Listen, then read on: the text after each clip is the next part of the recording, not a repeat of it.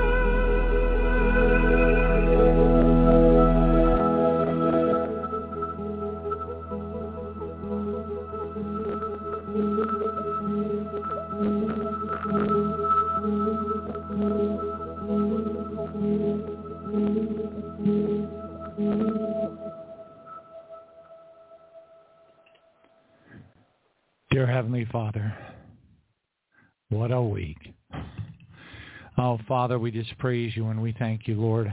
Wash my mouth out with soap, Father, because I've had a not a good week on Colossians 3, verse 3, with all the things that have happened. And I just pray that you will forgive me. I confess my sins. I pray that everybody that's uh, taking part in this prayer vigil in any manner,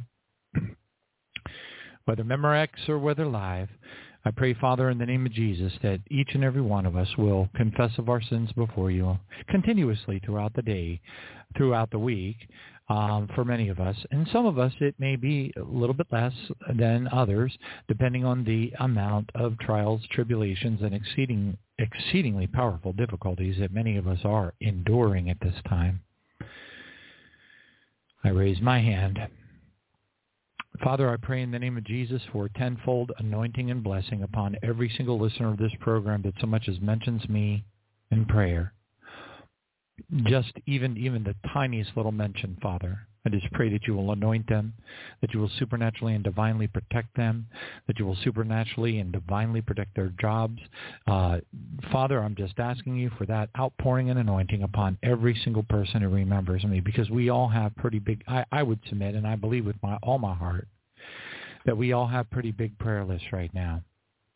And I, I would also guess, Father, that we probably all, um, they're increasing, that our prayer list and prayer requests are increasing. I know mine are.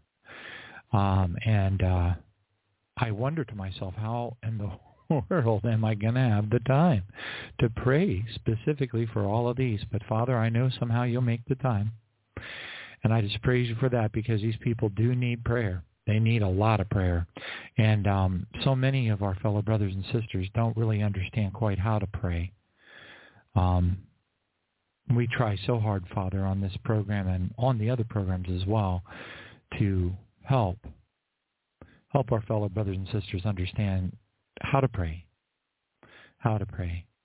Um, it's hard to convey, to communicate, to teach uh, things that you know, prayer methods and tactics that have taken 12 years for me uh, certainly 12 years for me to, and it's, and I don't even expect that they're even, you know, I, I'm definitely not going to say anything like that the prayer, the way that I pray is perfected because that would be wrong.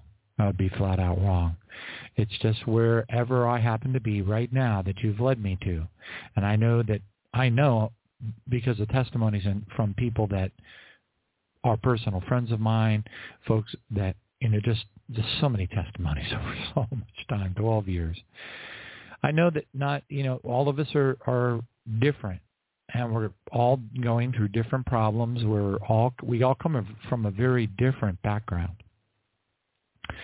And for people that have gone through um, a lot of the stuff that Elena was talking about, like last night about, tar- you know, being a targeted individual, um, for those who have most unfortunately have had have gone through phases of their lives where they have suffered um, abuse, abusive relationships, um, even worse.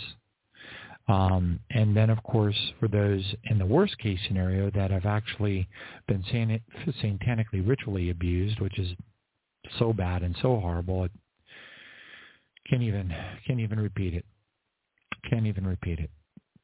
Father, we just pray for every single one, everyone that has taken the time this Friday night, because a lot of our brothers and sisters, and I'm not faulting them for this, Father, not at all, are maybe putting their feet up, you know, and there's that's fine.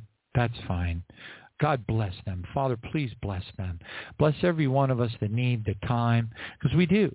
Uh, a lot of us are just going through, particularly those of us who are still in the uh, the workplace. Um, you know, we got to put our feet up. We got to relax. We got to disconnect from all the stuff. And um, yes, Lord, the news that I received today um, during uh, one of the many mandatory meetings that uh, just so hard, so very hard. Companies are continuing to lay off. Things are getting worse, and much of it we're not privy to.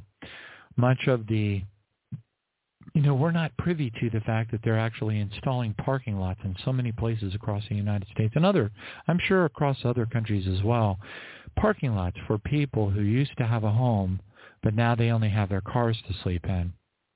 They don't have any other place to put their car. Sort of like those really big parking lots, those long, super long-term parking lots at the airports. So they have a place where they can just pull their car up and uh, recline the seat and sleep. Father, we have people out there, they're starving.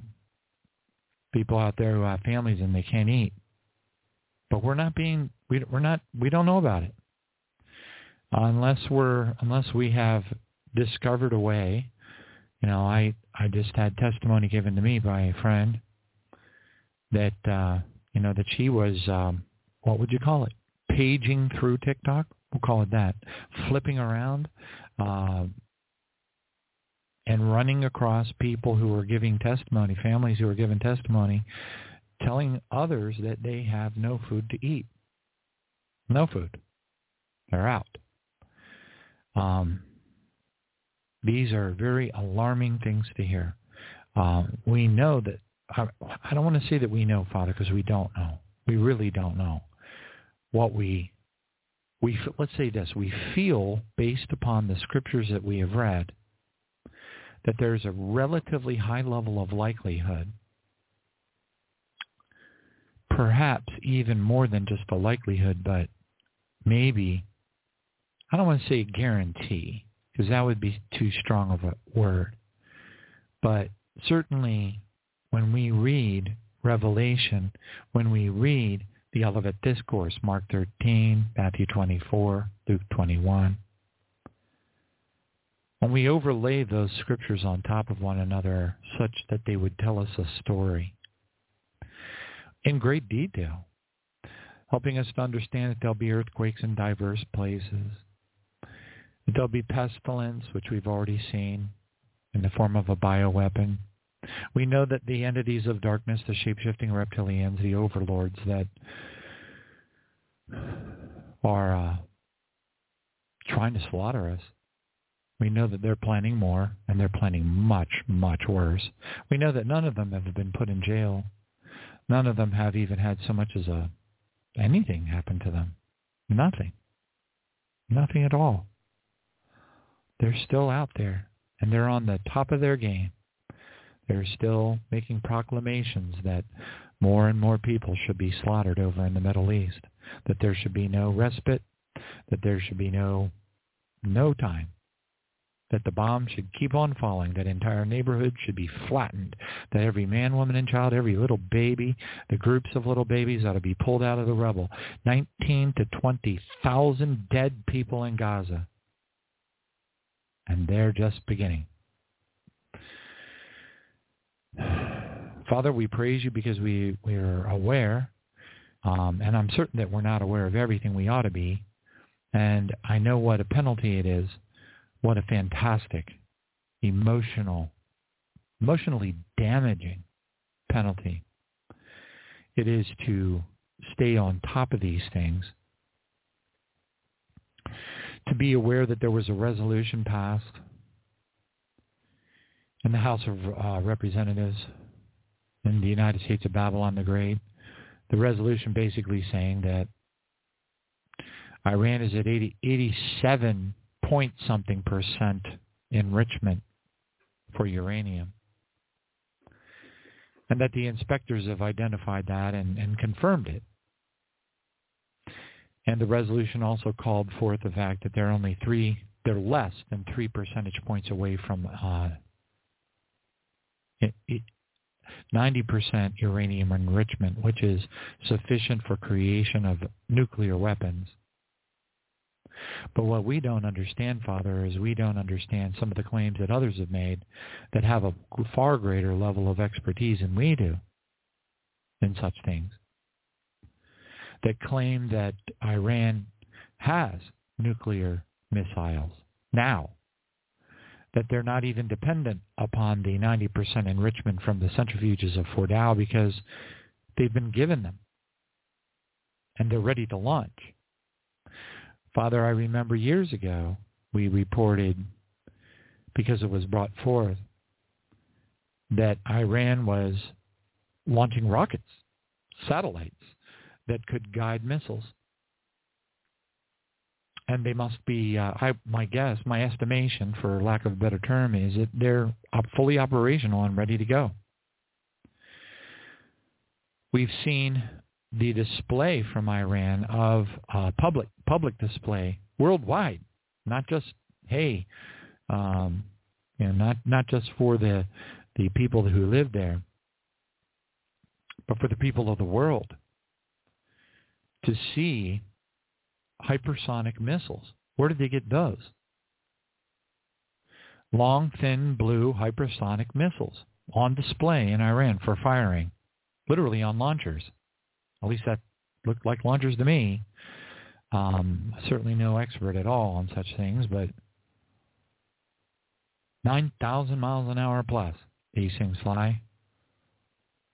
Nothing can stop them. And each one of them can sink an aircraft carrier. There is no defensive weaponry that the United States Navy has. Nothing.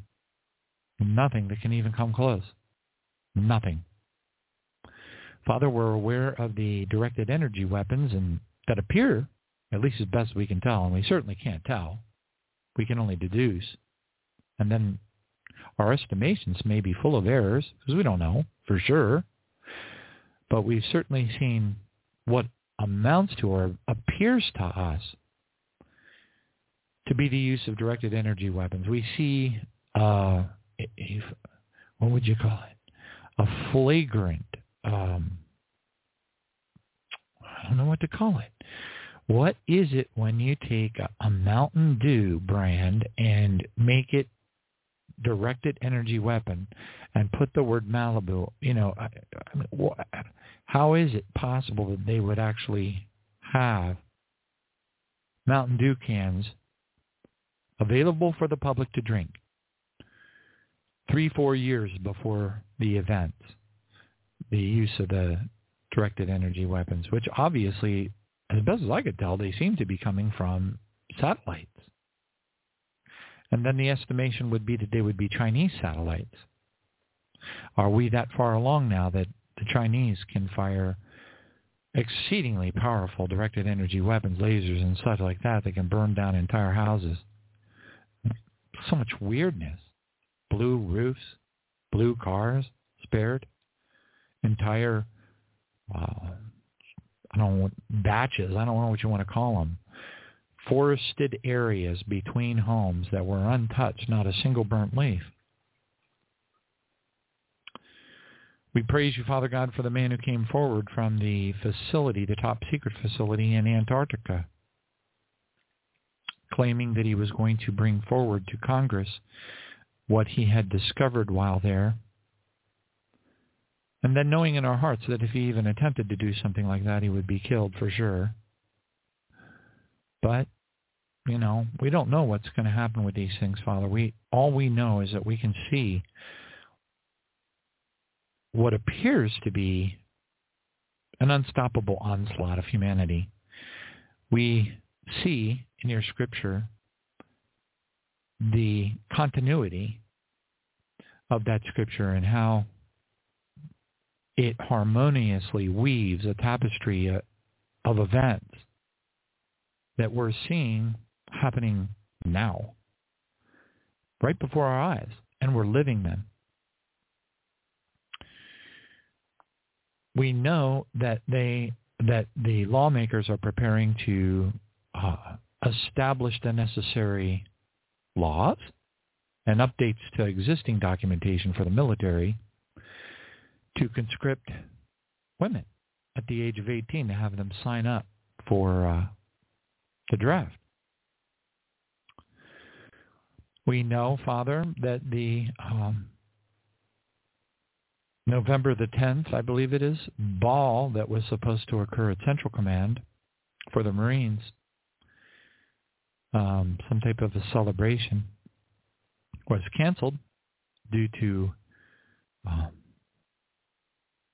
duty, some type of duty or, re- or state of readiness that they had to be prepared for. So it, it led to the cancellation of a major event. 20 mi- you know, with no traffic, 20 minutes from my house, Central Command, which is the headquarters of all, every single military thing that occurs over in the Middle East. Every single military order, every ship, every tank, every uh, group of personnel, planes, whatever. Anything that is dispatched, any activity, all of it is coordinated from Central Command. 15 minutes from my house. Well, probably more like 20 or 30 minutes if there's no traffic. No traffic. Yeah, I'll I'll, abrid- I'll uh, I, I will amend that to 30 minutes no traffic. Thinking about it. I suppose, Father, that puts me inside the uh, kill zone, uh, which is fine with me. I'm ready to go. Thank you, Jesus. And I and Father, I pray that any one of those who have become those listeners who have become, for lack of a better term, attached to me or somewhat dependent upon my fellowship and prayer.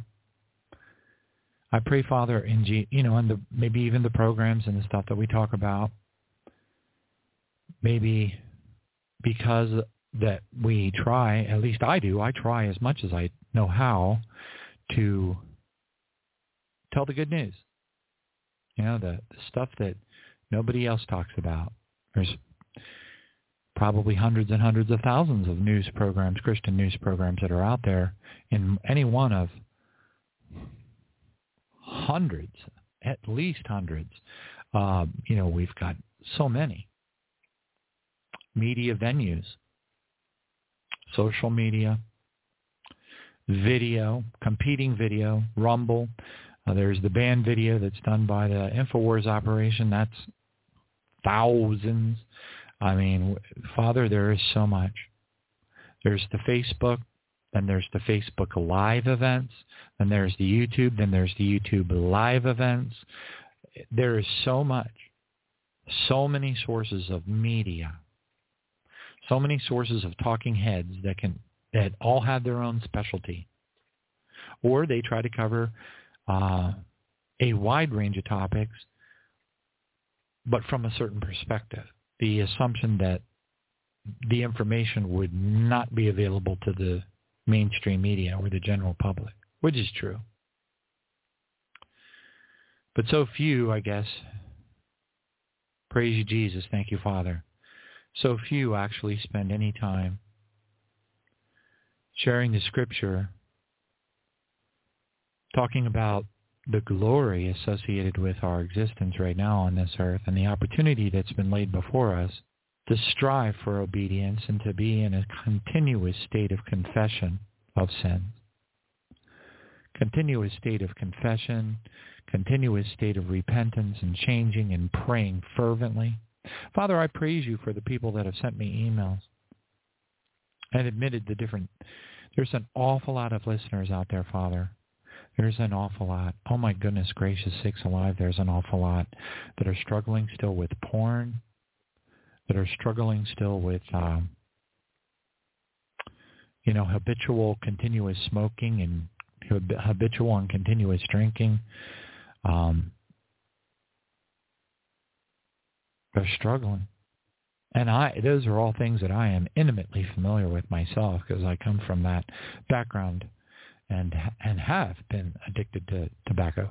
I have been um, in a place in my walk where um, you know, that was just a normal part of the day. Drinking a 12 pack of beer and slamming down two packs of cigarettes was the way I ended pretty much every day for, oh my goodness. I don't even know how long. I really don't. And then, Father, realizing, asking you and casting lots with a Roget's thesaurus, asking you that, you know, having you tell me through that Rose, Roget's thesaurus, which is pictured on the Casting Lots link on tribulationhour.com, to have you show me, to talk to me vividly and tell me I got to quit smoking. I'm not going to make a rapture if I, if I keep on smoking. I, I mean, at the time, I really didn't know it. I mean, even when I started the radio show in July uh, or August of 2011, I, I was still smoking. I just didn't know. I mean, I really figured it would be perfectly fine. I could not identify. I wasn't as I wasn't as blessed as I am today. Let's put it that way. And my desire to make the rapture. And at that time, I only knew of one, but I knew it was soon. And I know we can't define soon. What does that mean? What does that mean? I can define hope. But the word imminent has no meaning. The word soon has no meaning. How many clients and customers, Father, in my job have I told as part of my job that the documents that they're using are not useful because they don't specify periodicities. They don't say that it has to be done every 30 days. They don't say that it has to be done every 180 days. It has to be specific. And we live in the season of soon. We live in the season of the fig tree generation. We live in the season of imminence. But yet at the same time, Father, even though the scripture says what a paradox it is to walk during these times. What a paradox. An impossible paradox. What let's define praise you Jesus. Um, and that's weird. Okay, uh, hold on a second, praise God. Thank you, Jesus. Hold on a second. Helping out a listener. Um, but anyway, uh, this particular individual said they cannot get the radio show to play. I don't understand it. You know, I mean, there's hundreds, if not tens of thousands of different versions of mobile devices that are out there, all of them with different levels of operating systems, all of them with different versions of browsers, and uh, it's it's just not it's it's unbelievable. It's very very difficult. If somebody says to me they cannot listen to the program, I I can't help them. All I can say is, you know, try another web browser, you know, try to connect again, Praise you, Jesus. Thank you, Father. Thank you, Jesus. And thank you, Sister Vera, for giving me a sound check. And thank you, Brother Justin, for the same. Thank you, Lord. So, Father, again, we just, again, thank you time and time again. I pray that we thank you. I, I pray that I use my gratitude stone. I know I'm sure that it's probably got some new age significance to it. But for me, you know what it means in my heart, Father. It's a little reminder for me to pause during my day and just give you thanks. I thank you for my little one day at a time, my little silver one day at a time. I don't know what to call it piece that I can put in front of my laptop to remind me that I just need to get through this day.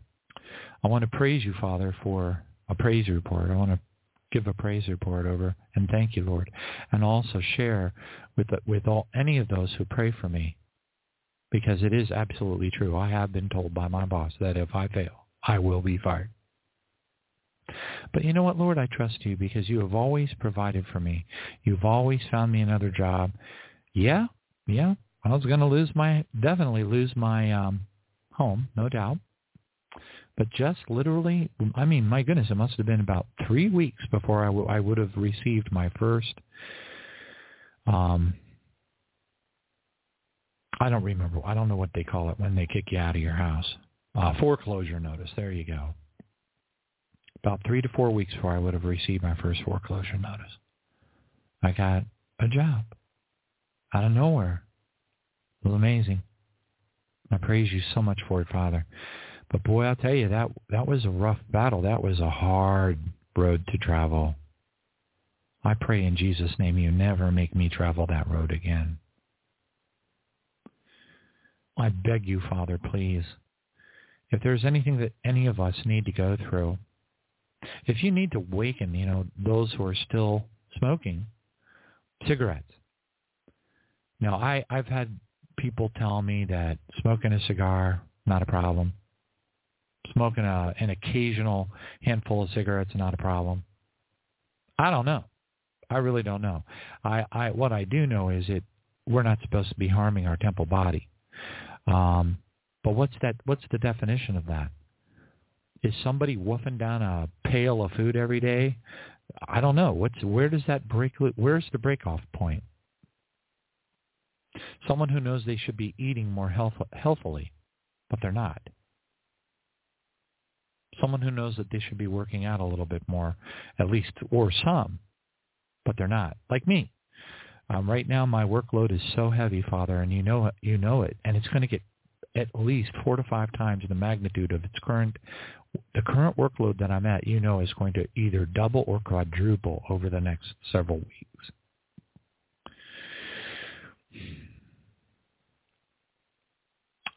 Father, we just praise you for every opportunity that you give us to draw in closer to you. We praise you for the days, the evenings that you wake us up a little bit extra early that we can spend more time in prayer.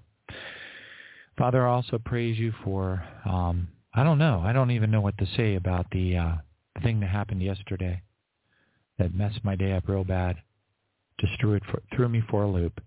But anyway, I just praise you for the outcome, Father, because I believe it was an outcome that needed to happen things were not right and they are now corrected or in the process of being corrected. And I praise you for that, Father. Um, don't like how it turned out, but I praise you for the end result. I thank you for that. And I, I pray in the name of Jesus that you will help her out in whatever way that that lady needs to be helped.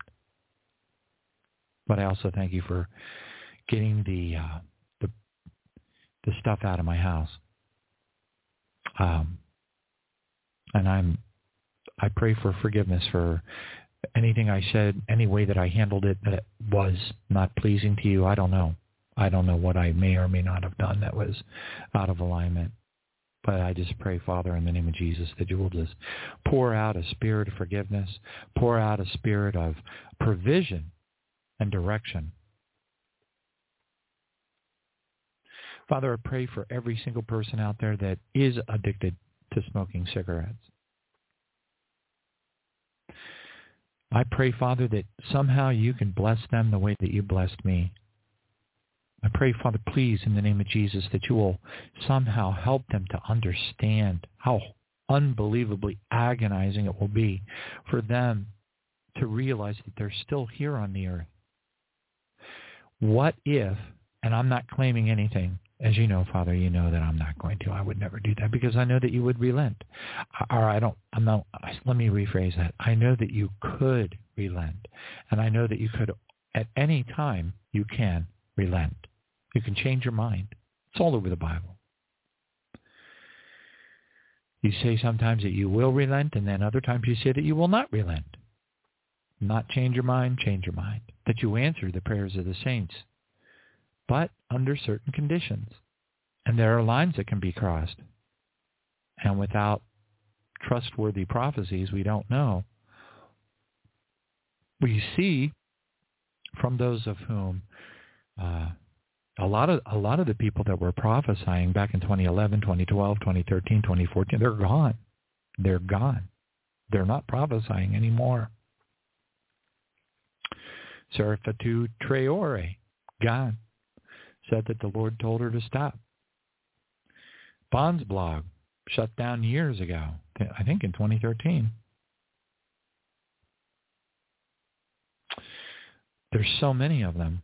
Now, some of them are continuing. Now, many, uh, a, a, very large, noteworthy number, Father, have uh, continued, but there's, there's also been anomalies that are odd and strange, where they said things and then those days came and none of it happened.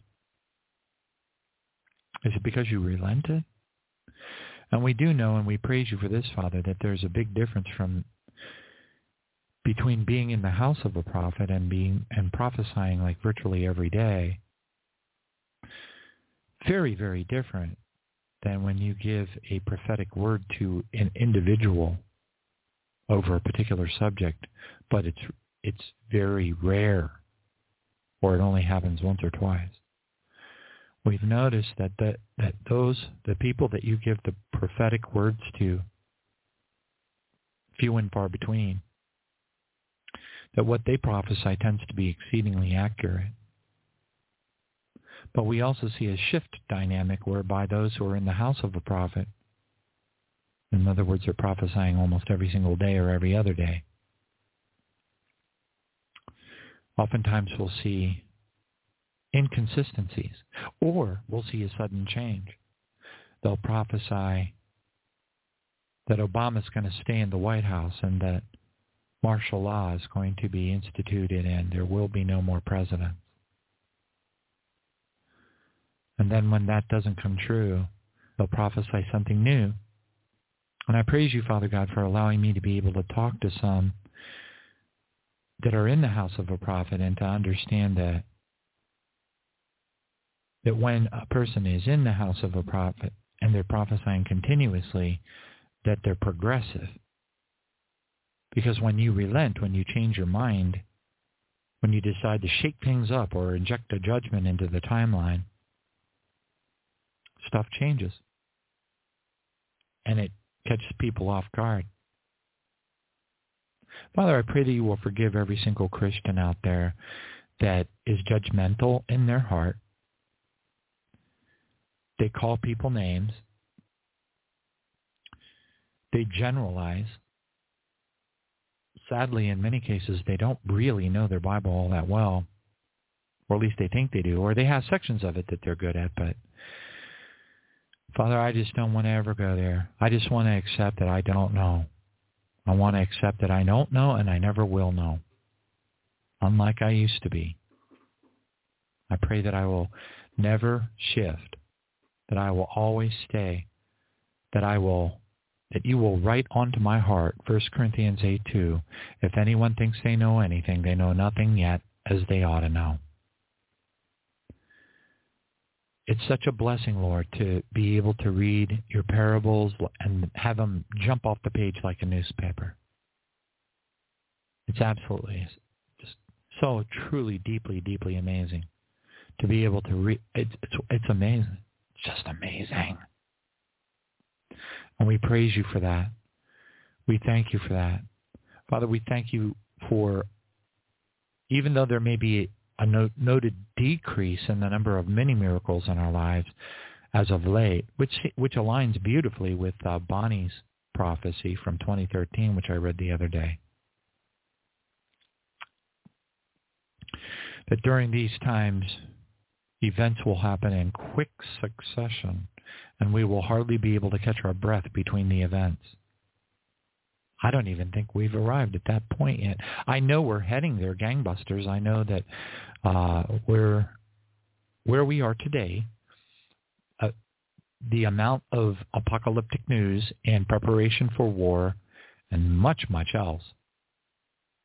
The border situation, uh, the draft, the threats, uh, the declaration of war of Yemen against Israel, the Houthi rebels claims by individuals that military refueling aircraft are now in the skies above uh, Yemen and uh, prepared to refuel Israeli jets so they're able to do bombing raids in Yemen. We praise you, Father, for letting us know that there are already bombing raids taking place. Not a lot, but some uh, in Lebanon. We praise you, Father God, for helping us to be able to see the magnitude of the threats that are coming out of Iran. There, those are big. Those are big threats. Wiping Israel off the face of the earth, having the maps changed in China to not even show the existence of Israel anymore. Uh, so much happening right now seeing live video of I, I don't know what the numbers are, but it sure looks to me like there are hundreds of thousands of people running across the border of the southern border of the United States. And then to have testimony from independent news, what do you want to call them? They're not anchors. Alternative media um, reporters that have discovered military bases just south of uh, the border, or they may be. I don't. I, my memory does not serve me well in this regard. I do not know the location, and I'm not certain that the reporter that I did hear reporting it said where the location was either. Probably for really good reason, because the woman was threatened. And it was a real threat, not just, you know. And that these facilities are being used for train as training facilities to take these military age people, well, Chinese, Muslim, multiple different countries, train them how to murder Americans, how to murder everybody, really. And then send them in seas, literally moving seas. It looks like the uh, looks like the Mississippi after a major, huge, unbelievable storm, where the water is flowing so fast and just hundreds and hundreds and hundreds and hundreds and hundreds of thousands of people running as fast as they possibly can for the border all at one time. It's just absolutely astonishing to see it. It's something that no other country would would even think of allowing. They would never even think of it. They would never allow it. There's water cannons and other uh, non-lethal fencing and water cannons and all sorts of other um, equipment, accoutrements being used in Poland to prevent uh, Western Ukrainians from moving uh, unhindered into Poland. And that's just one of what? You know, thousands of entry points that have to be guarded and stopped.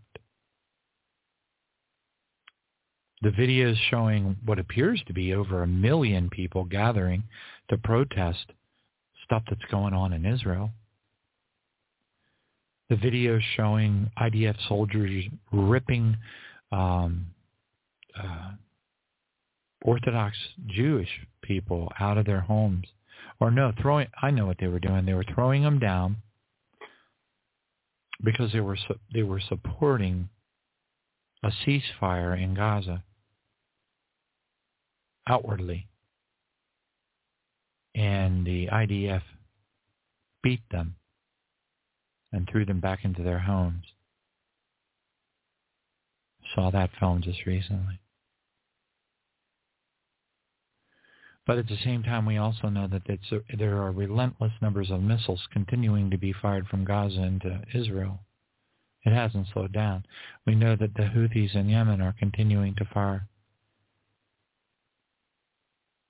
We know that it, an unbelievable number of ships, United States ships, are on the way over. We know that Putin, Father, we praise you for this, that he has come forward and said, this is not a threat, but we have our jets patrolling the Red Sea with Kinzhal missiles, Kinzhal missiles on them.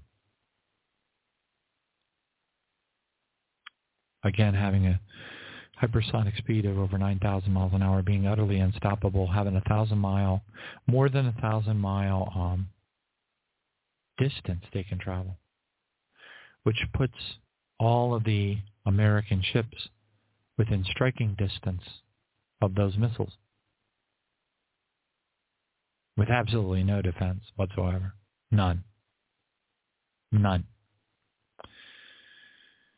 Those, those missiles would be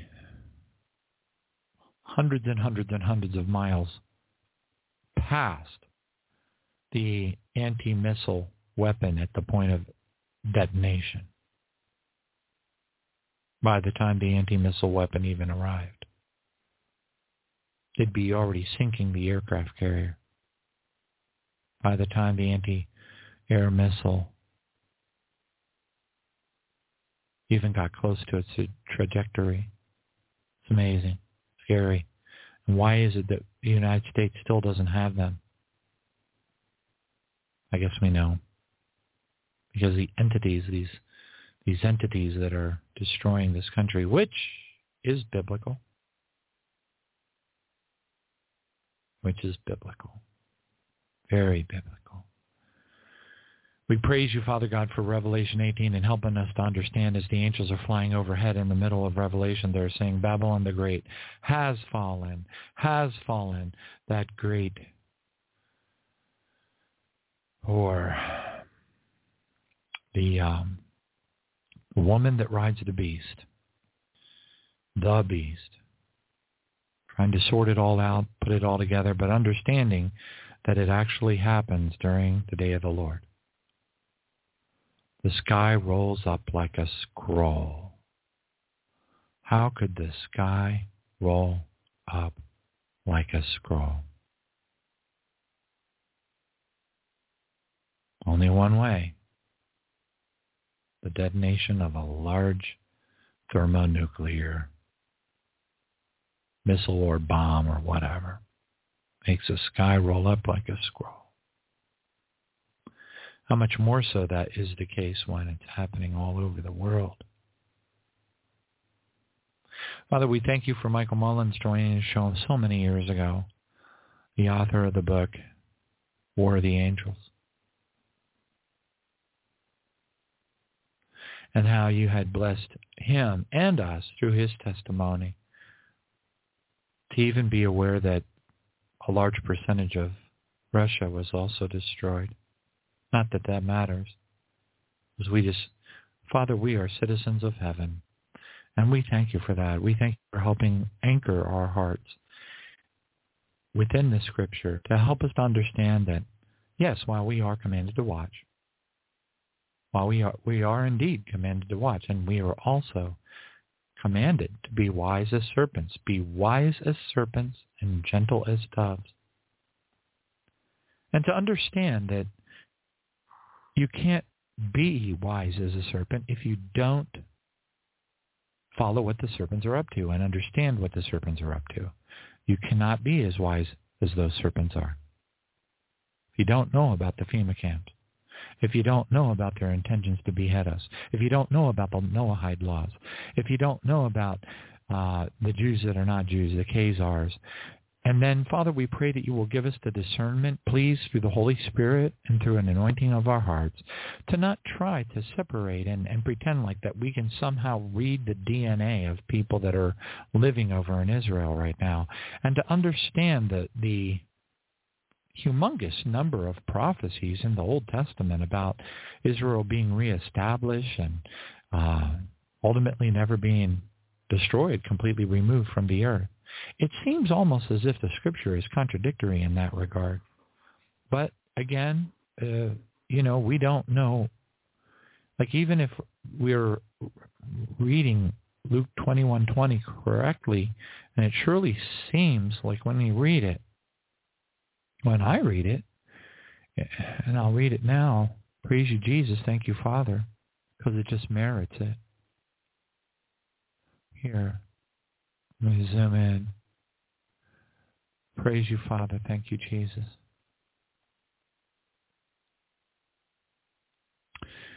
Luke twenty one twenty.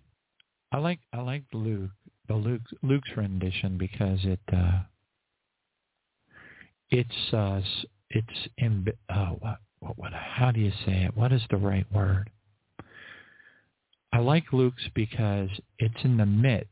It's smuggled. It's uh, nestled. That's the word I was looking for. It's nestled in the midst of the parable of the fig tree. It's nestled amidst it. Um, Luke twenty-one twenty. Praise Jesus. Yeah. Praise you for this, Father. We thank you for this. Praise you, Lord.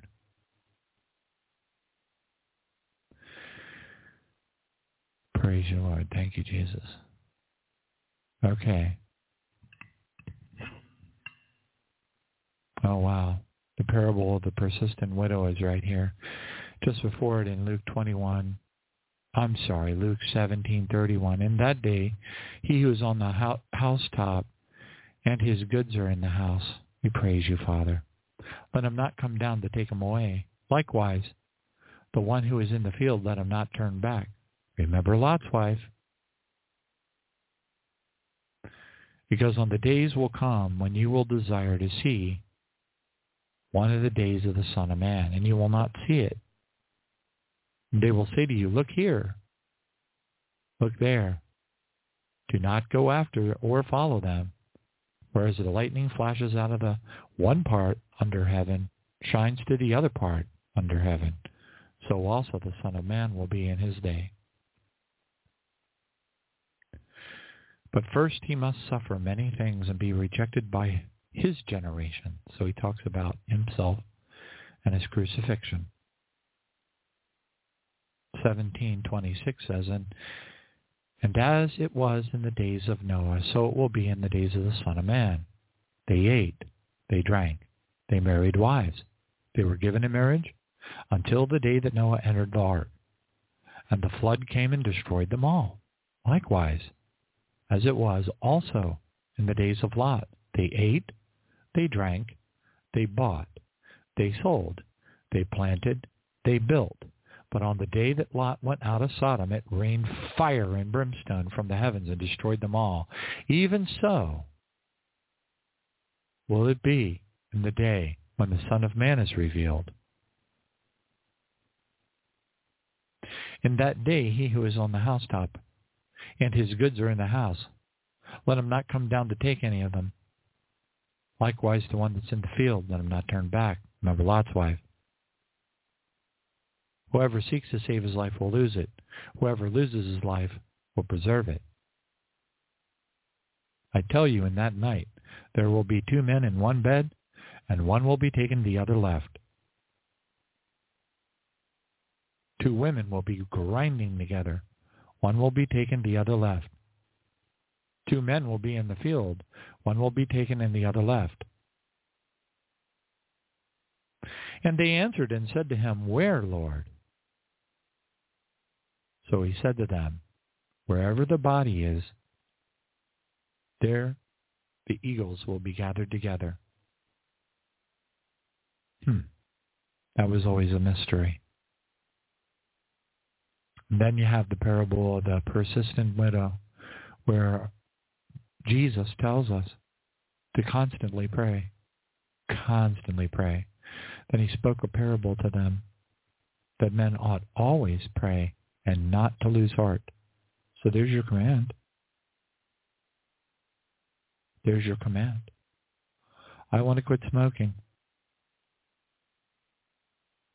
Are you on your knees every day, every night, begging God to help you in tears? Are you waking up in the morning when your feet hit the ground, praising God for the answer to that prayer? I got things I got to fix. I'm, you know, I definitely got some things I got to fix.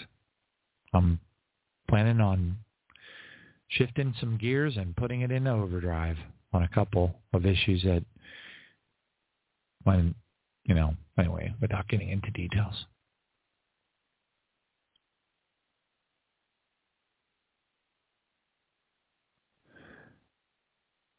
Yeah, so it's just it's um it's absolutely astonishing You've got the parable of the tax collector. Two men went up to the temple to pray, the Pharisee and, and the tax collector. The Pharisee stood and prayed and thus with himself, God, I thank you that I am not like other men, extortioners, unjust adulterers, even as this tax collector over here. And he kind of like looks over at him.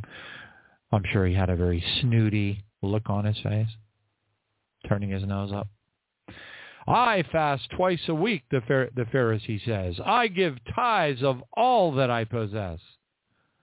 Verse 13, and the tax collector, standing afar off, would not so much as raise his eyes to heaven. He beat his breast, saying, God, be merciful to me, a sinner.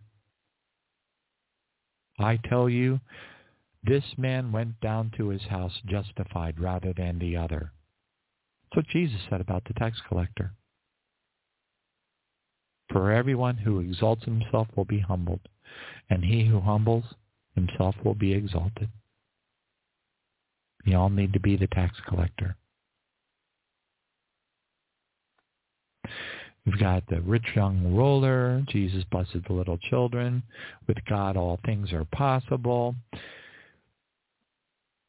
Jesus predicts his resurrection and death. It just goes on and on. It's absolutely fantastic. It's some of the best parts of the Bible ever. The parable of the wicked vine dressers.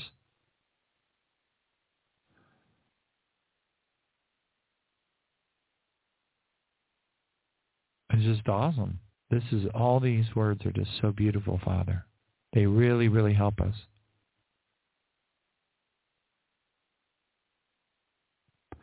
Jesus predicting the destruction of the temple, which happened um, by the Romans later. And then the signs of the time and the end of the age. So they asked him, saying, Teacher. Now, I find this interesting because I wonder who all of who was all there. Now, of course, we know that you know it's the Olivet Discourse, so we can kind of look it up.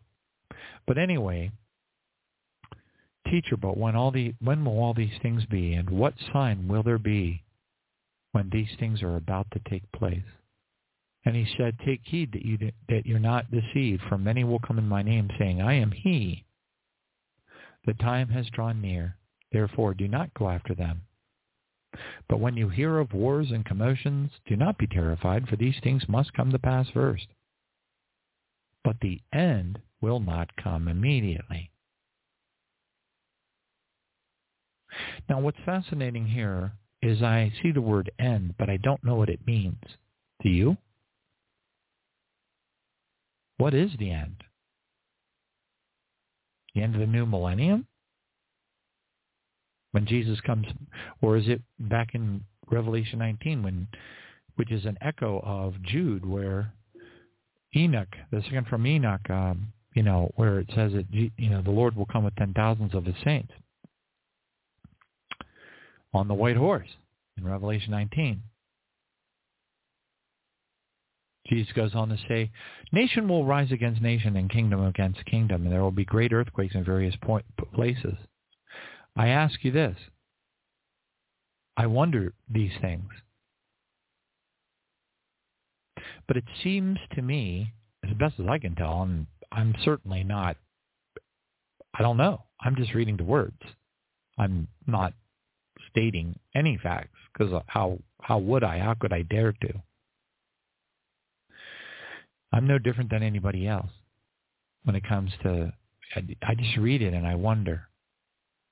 I start to ask myself the hard questions. Nation will rise against nation, kingdom against kingdom. See, and then it goes, there'll be great earthquakes in various places. Well, I think, wasn't that kind of kicked off with the 8.1 earthquake off the off the coast of uh, Ecuador, Chile? which tilted the Earth a couple of degrees, so much so that many of the airports had to recalibrate their radar systems. That's pretty amazing.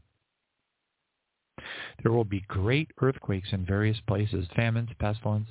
There will be fearful sights and great signs from the heaven. Boy, folks, if you saw the stuff people send me, you'd be like, no way.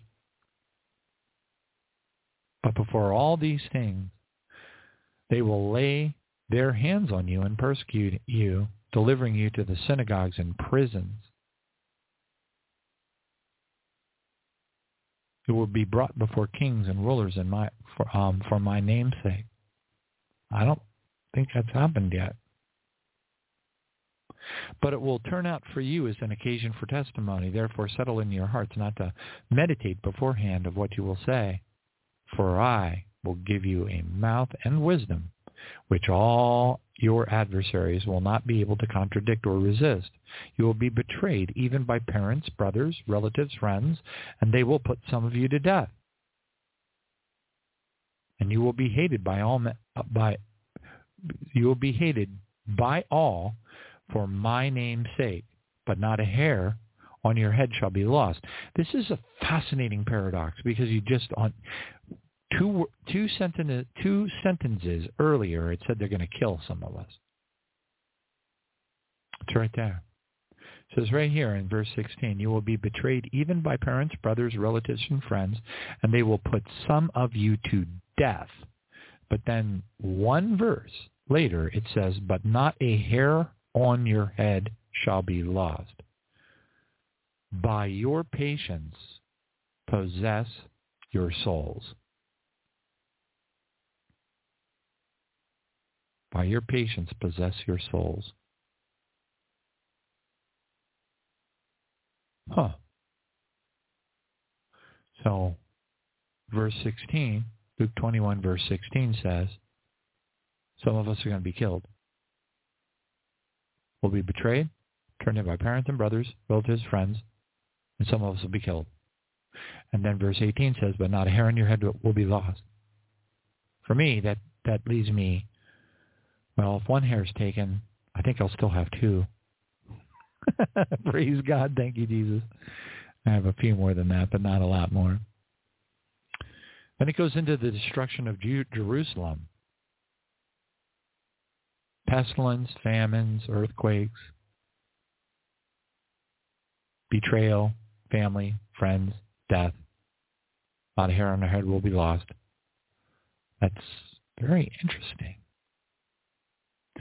If not a hair on our head shall be lost, the only way that that could not be a direct contradiction would be that we would, it's speaking in terms of eternity. Because if we're killed and not a hair is lost, then we're in heaven. Probably with a full head of hair. Although I wonder. I wonder if um, Elijah got his hair back. I don't know. These are kind of the things I think about. But when you see Jerusalem surrounded by armies, you'll know that desolation is near. Well, what is the Antichrist called? Matthew 24. You know, when you see the desolation, or when you see the abomination of desolation, then you see the same word being used right here. You know that desolation is near, but let them who are in Judea flee to the mountains. Let those who are in the midst of her depart. So in midst of what? Jerusalem. Talking about the destruction of Jerusalem.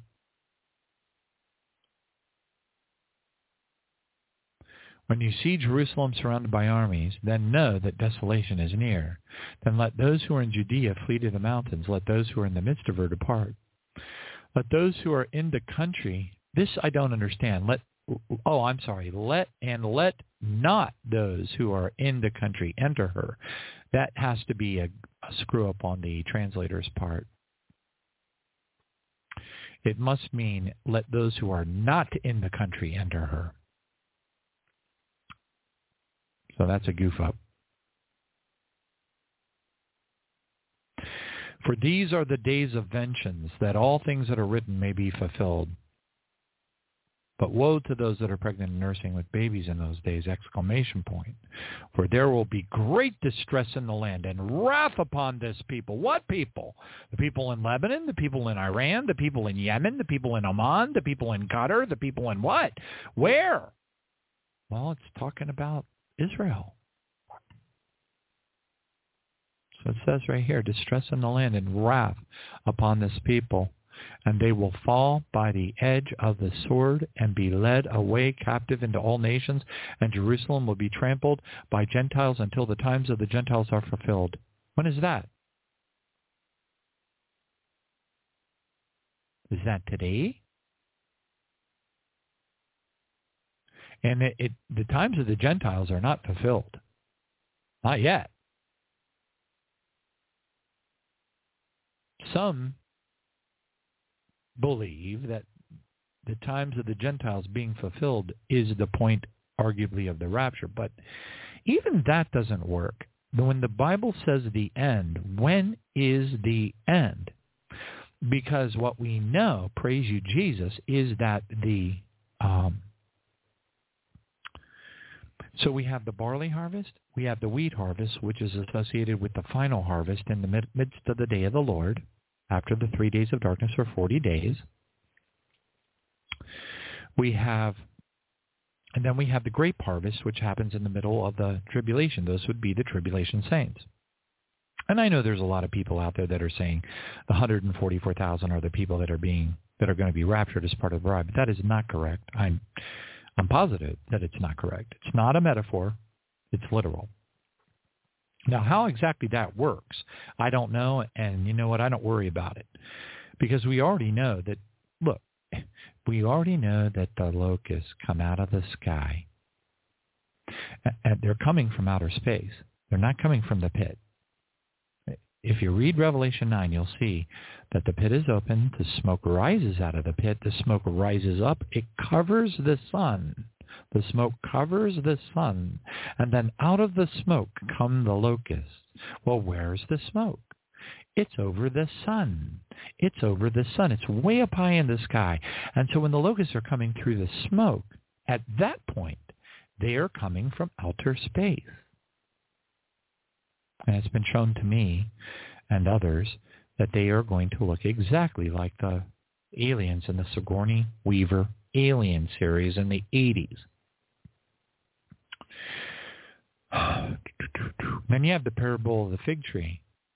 You, oh, and I'm sorry, I skipped over this. My bad. Coming of the Son of Man.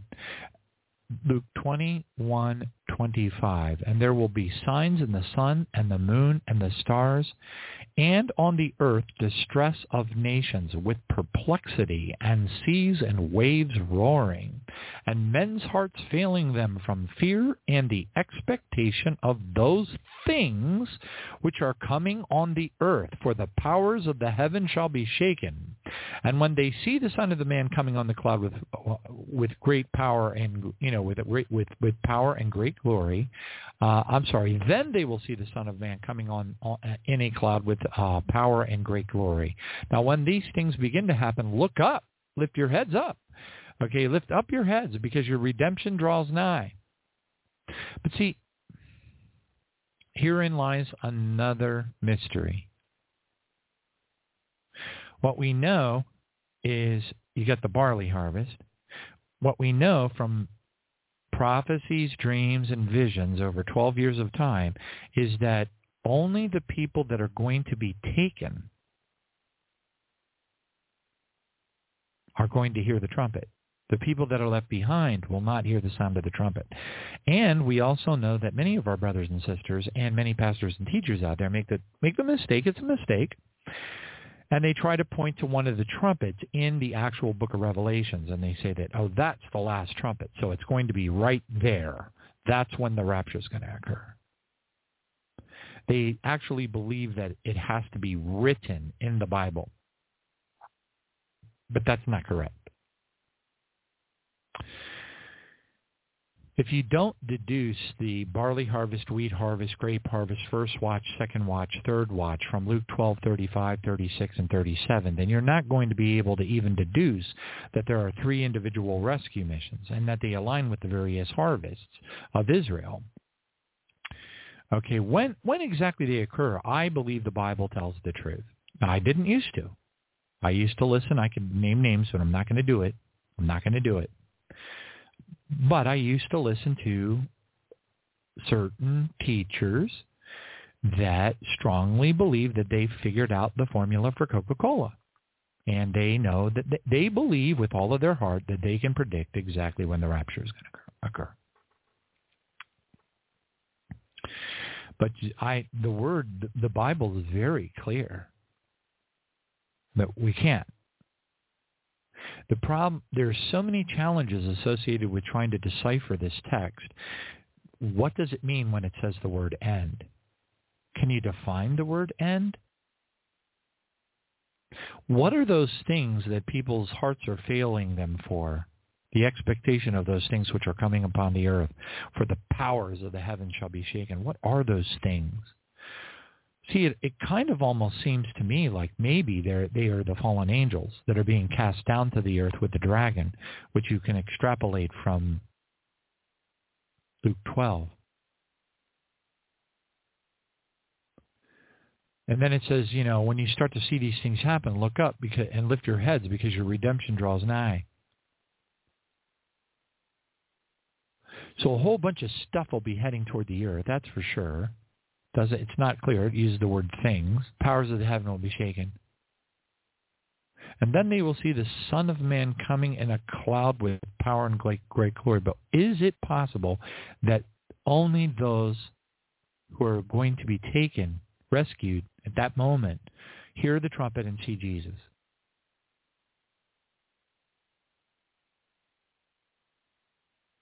Because that certainly aligns to what those who were taken to heaven and talked to Jesus about the rapture saw, or what Jesus told them explicitly. And then, then it's followed up by the parable of the fig tree. Look at the fig tree and all the leaves. When they are already budding, you see and know for yourself that summer is now near. Okay, so you're looking at the fig tree. You're like, wow, uh, you know, the, the, it, it's budding. And you say, wow, well, you know what? Summer's really close. Now, we don't have springs and we don't have falls anymore. They're gone. It's because of the elliptical or- orbit of the Earth around the sun. Because of the planet X, the sign of the Son of Man. Planet X. It's a solar system. The brown dwarf in the middle. And it is very heavily magnetic. That's why when you type two suns, two suns, I don't care if you use Firefox. I don't care if you use, um, you know, the Microsoft browser. It doesn't. It doesn't matter what you use. You know, um, Chrome. It it doesn't matter which browser you use. What you discover very quickly. Wow, this is a kind of a hassle. I'm not going to bother with that. But anyway, I, I just wanted to share that with you because it's really hard to nail all this down. You come over to the destruction of Jerusalem part and you double click on that. It takes you over to Matthew 24:15. And it jumps right over and it says, Therefore, when you see the abomination of desolation spoken of by Daniel the prophet standing in the holy place, whoever reads this, let him understand. You know, let the reader beware. Let them, let, then let those who are in Judea flee to the mountains. Let him who is on the housetop not go down to take anything out of the house. And let him who is in the field not go back to get his clothes. But woe to those who are pregnant and nursing, etc. in those days. And pray that your flight may not be in the winter or on the Sabbath. Um, for then there will be great tribulation. So this is so it goes, for then there will be great tribulation, such as never been seen since the beginning of the world until this time, or never shall be. And unless those days were shortened, no flesh would be saved. But for the elect's sake, those days would be shortened. Now, what is this talking about? Do you know that there's only four places in the entire Holy Bible all, of all 31,102 verses of the Textus Receptus versions? There are only four places in the entire Bible where the word great precedes the word tribulation. The word tribulation is used a lot. It just means time of trouble. We will not enter heaven without going through tribulation. A lot of trouble. But there's only four places in the Bible that the word great shows up before the word tribulation. The great tribulation. So when you see here in Matthew 24:21 where it says, "For then there will be great tribulation, such as not been seen since the beginning of the world until this time, nor ever shall be." And then verse 22, "Unless those days were shortened, no flesh would be saved, but for the elect's sake, those days will be shortened." Now then, what gets a little bit challenging here is understanding is verse 21 happening before or after the latter. Okay, so the days, the way I read this, simply because I, I have a pretty good understanding of the order of the events, is that when it says in verse 21, for then there are, will be great tribulation such as, such as has not been since the beginning of the world until this time, nor ever shall be. And then in verse 22, and it says, unless those days were shortened, no flesh would have been saved. You got to flip those verses around to get them in the right order. Because the days that have to be shortened, the Great Tribulation starts at Revelation chapter 6, verse 17. It says, and the day of his wrath has come, and who is able to stand? And that correlates. That's a brother and sister verse with 1 Thessalonians 5, 9, where we are told that we are of the light and that we are not appointed to wrath. Well, when is wrath. The day of his wrath has come, and who is able to stand? Revelation 6:17. That is the last verse of the day of the Lord. The day of the Lord leads into what? The great tribulation, which is made up of the trumpet judgments. It's made up of the Revelation 13 beast government, and it's made up of the bowl judgments. And if I've I've watched p- pastors, God bless their sweet heart, make make in my strong strong opinion mistakes and they would say that the trumpet judgments align with the bowl judgments. They do not. They do not. They absolutely, definitely, definitely, definitely do not. They don't. What's interesting is, so you have in Matthew, it goes on to expand a little bit more, which I love this, by the way.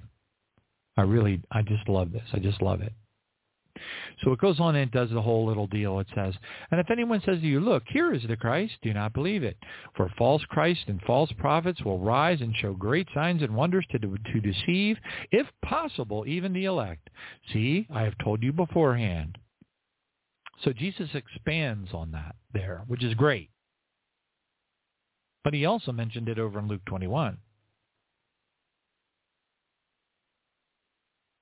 So the whole thing about Jerusalem being surrounded by armies is repeated in Mark, I'm sorry, Matthew 24, verse 15,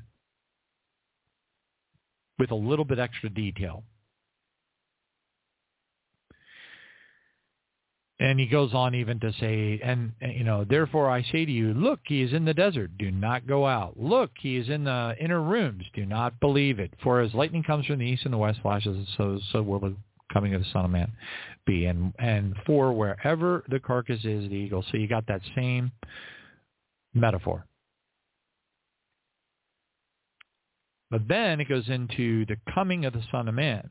Immediately after the tribulation of those days. Now please take note that here you do not see the word great in front of the word tribulation. This is very important to take note of.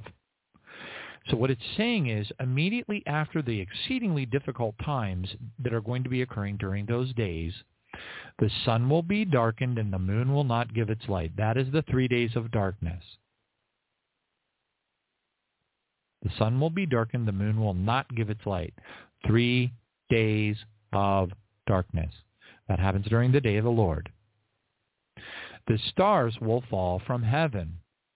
That aligns to Revelation 6, 12, and 13 where it says, And the stars will fall from the sky like a fig tree shaken by a mighty wind. It's the same thing. Except the word star is a metaphor for a fallen angel in this case. And then it goes on and says, The powers of the heaven will be shaken. Well, what do we see in Second Thessalonians 2 when Paul's admonishing the people of the church of Thessalonica? He's saying the day of Christ is not going to come unless you see all these things happen first. Power, signs, lying, wonders, the revealing of the, you know, all that stuff. Well, it's right here. See? Powers of the heaven will be shaken. Then you'll see the sign of the Son of Man appear in the heaven. And all the tribes of the earth will mourn. Oh no, look, it's planet X. And then it goes on to say, and they will see the sign, they will see the Son of Man coming on the clouds of heaven in great power and great glory. And he will send his angels with the sound of a great trumpet, and they, and, you know, with a trumpet, and they will gather together his elect from the four winds, from the ends of heaven to the one end of the heaven to the other. Now then, this sounds like a singular event, but we know under further analysis that it's the first watch, second watch, and third watch, barley harvest, wheat harvest, and grape harvest. That because it's in it's, it's covered very in, in, in fantastic detail in Luke 12, 35, 36, and 37. So anyway, I just wanted to, to share that with you. Also, it goes on to explain the, the parable of the fig tree. Isn't it interesting that the parable of the fig tree um, is in Matthew 24?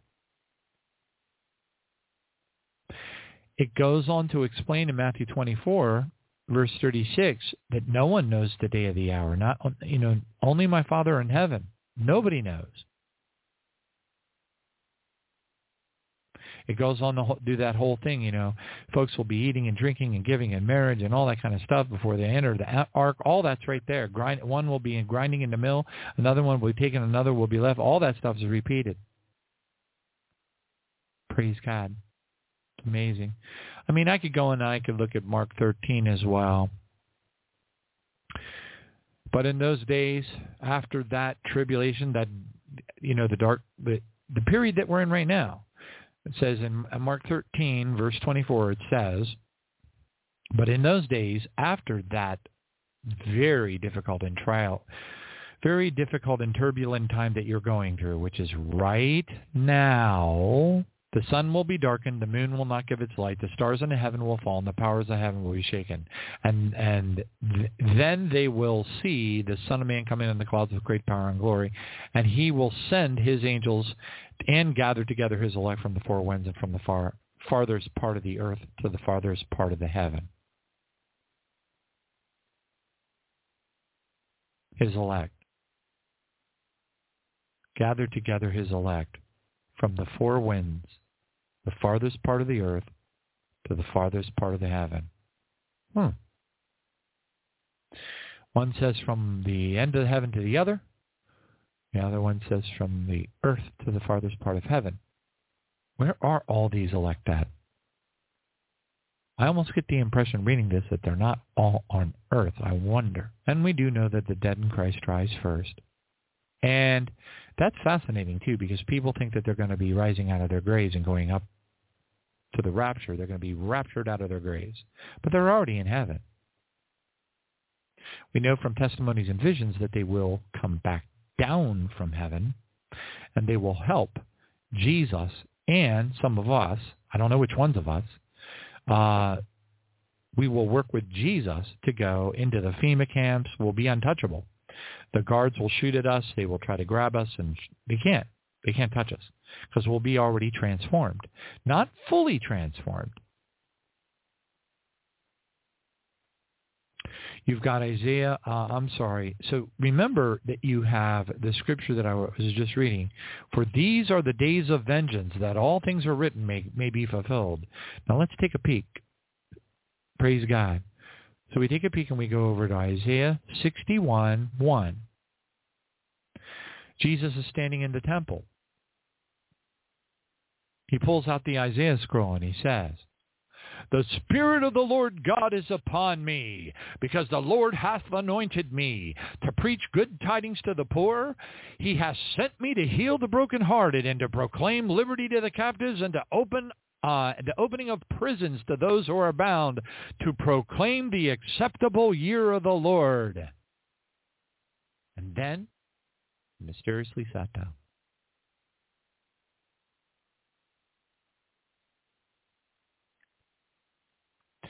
What's fascinating is when you read Isaiah 60 verses 1, 2, 3. Sorry, I got the hiccups. Thank you, Jesus. When you read Isaiah 61, 1, 2, 3, etc., mainly, pr- primarily 61, 1 and 61, 2, but also 3. It goes on. But the Spirit of the Lord God is upon me, because the Lord has anointed me to, to preach good tidings to the poor. He has seen sent me to heal the brokenhearted and to proclaim liberty to the captives and to open the prisons to those who are bound. Then he sits down. He doesn't say, verse 2, to pro, Oh, I'm sorry. He does. He begins verse 2, but he stops in the middle. He says, to proclaim the acceptable year of the Lord. And then he stops. What's fascinating is he stops in mid-sentence. Because verse 2 says, capital T, T-O, to proclaim the acceptable year of the Lord, comma, and the day of vengeance of our God. Hmm. And then I go back over to Matthew 24, about the destruction of Jerusalem. It says, but when you see Jerusalem surrounded by the armies, know that desolation is near. Abomination of desolation, abomination of desolation, because that maps directly over to where? Maps right over to Matthew 24. When you see the abomination of desolation spoken by Daniel the prophet standing in the holy place, the temple body, the temple body, the temple body, the temple body, the temple body, then let those who are in Judea flee to the mountains. Let those who are on the housetops not go down and take anything out, etc., etc., etc. And that your flight should not be in the winter, for then there will be great tribulation, uh, such as never been seen. And then it goes on to say, unless those days were shortened, no flesh would be saved. What days? The days we're in now. They're trying to kill us. They're trying to murder us. They got graphene oxide. They're going to launch more pandemics against us. They're going to starve us to death. They're putting bugs inside the food. At, at Tyson uh, food food uh, factories now. They burnt down more than 100 food facilities, we'll say. Um, we've got Gates buying up farmland like a crazy person. They're shutting down the farmers in the Netherlands, which is the breadbasket of all of the Europe, with the exception of the Ukraine, which is no longer, it's completely defunct. I mean, the list just goes on and on and on. We are literally heading hundreds of miles an hour into famine, in, into real famine. And like I said, I was speaking to somebody before the program started who said um, that she was running across people on TikTok that are literally saying, we don't have any food. Can you help us? How many more? Are there millions like that out there? Are they living in the United States of Babylon now? What about the car lots that they've built so people can sleep in their cars? Why? And if they built them, how long did it take them to build them? How much funding did they need? How long did was it? I mean, did it take a year for them to get appropriations to put up to buy all that concrete and build those parking lots?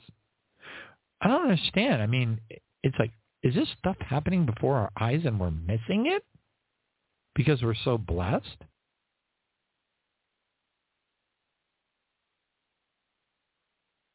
I just don't know the answer to these questions which of course drives me nuts. But in those days, and Margaret says, but in those days, after the really difficult period that you're going to go through, which is now, the sun will be darkened, the moon will not give its light. There's your three days of darkness. The stars will fall from the sky. The powers of the heavens will be shaken, and then they will see, you know, the Son of Man coming in the clouds of great glory. But who are they? Pronouns are like the word soon and imminent to me. They drive me nuts then they will see the see the Son of Man coming in the clouds of the great glory. Who? Who's they? Well, again, you deduce, praise you, Jesus, thank you, Father. We deduce, thank you, Jesus, thank you, Father. We deduce from the prophecies, dreams, and visions, the gazillions of them, un, un, I mean, my goodness, we cannot possibly count nor catalog all of the ones that we have listened to, uh, and the guests that we brought onto the brought onto the show with over 7,000 shows since July and August of 2011. I mean, that's a lot and they all are they were all saying the same thing. And it wasn't really until the last couple of years that people started coming out with the books about there being three raptures. We had one guest on talked about his book about that. There's others that are now they know about it. I wrote the book i'm sorry i wrote the article in i think it was 2011 called multi-phased rescue mission about Luke 12, 35, 36, and 37 and the first watch, second watch, and third watch. And then the testimony that the Lord gave me. I have a first watch key on my keychain. I think I'm going to give that testimony, and then I believe we're going to go deeper into the prayer vigil. I just wanted to share these things with you because they're exciting to me. And I also want to share this with you too because these are scary things. I mean, they're kind of scary to the people that are in the flesh. And I hear people say that all the time. They're like, wow, that's some scary stuff, you know? And it is kind of, really. I mean, who wants to be here for any of that? And we already know that the CBDCs are coming. We already know about 2030. We know what their target dates are. Is God going to allow that? It's up to our Heavenly Father. But so far, you know what? He hasn't stopped a thing. I mean, really, I guess that's probably not necessarily 100% accurate. I believe that he that restrains, until he that restrains is taken out of the way, includes heaven's angels, heaven's power, ha, you know, the prayers of the saints, the Holy, it's not just the Holy Spirit. Definitely not. So you, you know that there's restraining taking place because if there wasn't restraining taking place, we'd all be dead. Remember that Jesus even said, um, you know, it, it's a, you know, right here, it's staring me in the face.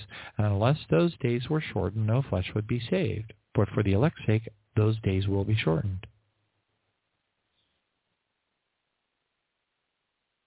So that would be us. And I guess the elect are broken up into two groups, the barley harvest and the wheat harvest. And I'm not really sure how it works with the grape, the grape harvest. Oh, yes, I am. The tribulation saints, because they're willing to get themselves beheaded, become martyrs. I'm sorry, priests in the throne room of God. Yeah, I remember now. Praise God. Thank you, Jesus. Oh, that's got to be the coolest job ever. But anyway, getting your arms around this is it's kind of when when you think of it from a fleshy standpoint, it is kind of a little troubling. And it's hard not to slip into the flesh a little bit when you look at it. It really is. And it's trickier, you know, if you don't know all the pieces of, you know, who are all the players? Who are the foolish virgins? What, where did they come from? What makes them foolish? Why is it that, that the that the wise virgins can't give them some of their oil, even though they have so much oil it's overflowing into their vessels? Well, this is what I feel in my heart. This is what's been impressed upon my heart. And it goes hand in hand, by the way, with Luke 16, verse 2, where Jesus says, they will kick you out of the synagogues, which today prophetically translates into a church. They will kick you out of the church buildings. Yes, there will come a time when they even kill you, but they believe that they are doing God a service. But they do this because they have not known the Father nor me. Iniquity is thinking it's okay to use a gun just because you're from, you live in America and you have a constitutional right. You also have a constitutional right to be sodomized, but I don't see a lot of people standing in line for that.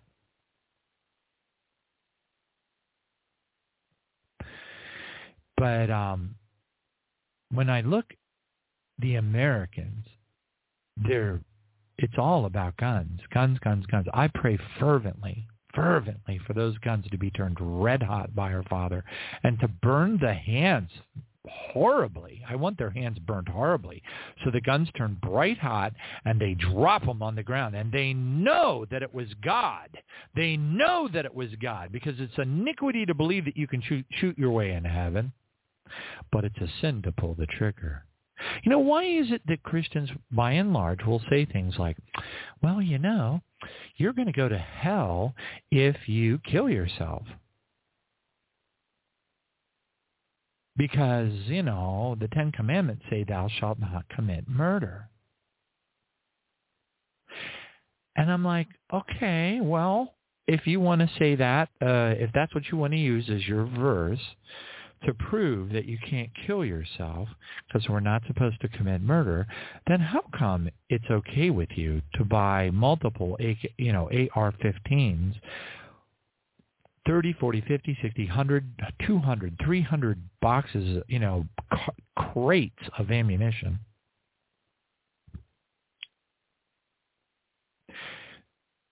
And you that it's okay to to to use those weapons and kill people. Oh, and by the way, did you ever think about this?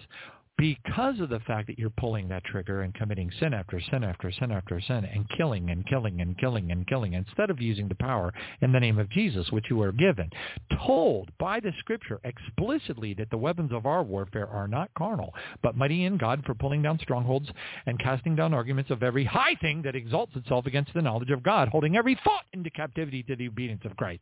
So you have an explicit scripture that tells you that our warfare as kings and priests uh, as a royal priesthood of our heavenly Father, where our citizenship is in heaven, does not include using earthly weapons at all. But yet you have all these people in the United States that feel like they have some sort of a right. So the so they'll quote the scripture and say, "Thou shalt not kill," proves that you're not allowed to kill yourself, or you're going to go to hell. But they're sitting there with an armory in their house thinking that it's okay to shoot your way into heaven. Did you ever think that if you're sitting there pulling a trigger of a gun that you're going to get hit with a bullet? You think Jesus is going to be like, welcome, good and faithful servant, with like eight holes in your body, the temple body that I told you to protect? The verse that should be used, not, not that verse. This is the verse. First Corinthians, sorry, didn't type it right. First Corinthians, thank you, Jesus, 3, 17.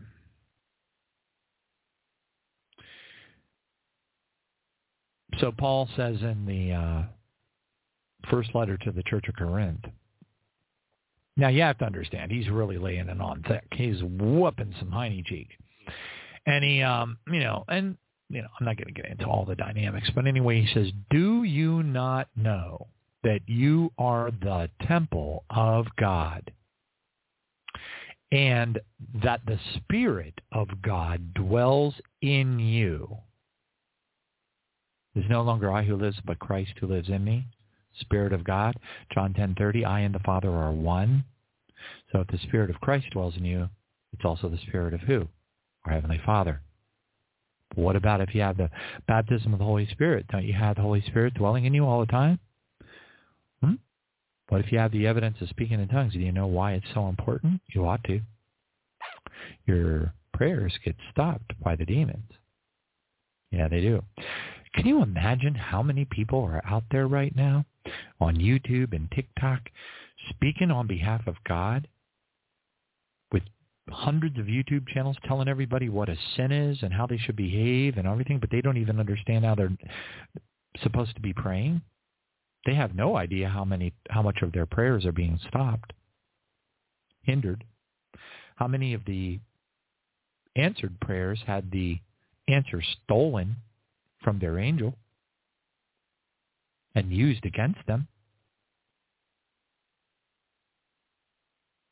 The only thing gets past that is speaking in tongues. Man, when the Lord showed me that, I flipped out. I flipped out. Speaking in tongues goes right past that. They can't see the prayers. They don't see incense turning into a swirly fire, okay, and then they all run away because it turns into fire of God, okay, which is why the two witnesses are shooting fire out of their mouths for three and a half years during the Great Tribulation because it's a weapon. It's the greatest weapon we can use in our armory of spiritual warfare. It is the, bar none, the most powerful weapon in all of spiritual warfare. The fire of God.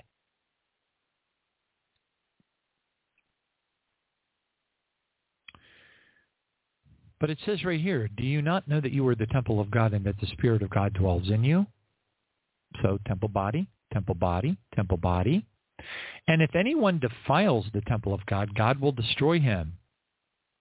For the temple of God is holy, which temple you are. Uh, which you are, you know, which you are. It injects the word temple, so it has it uh, italicized.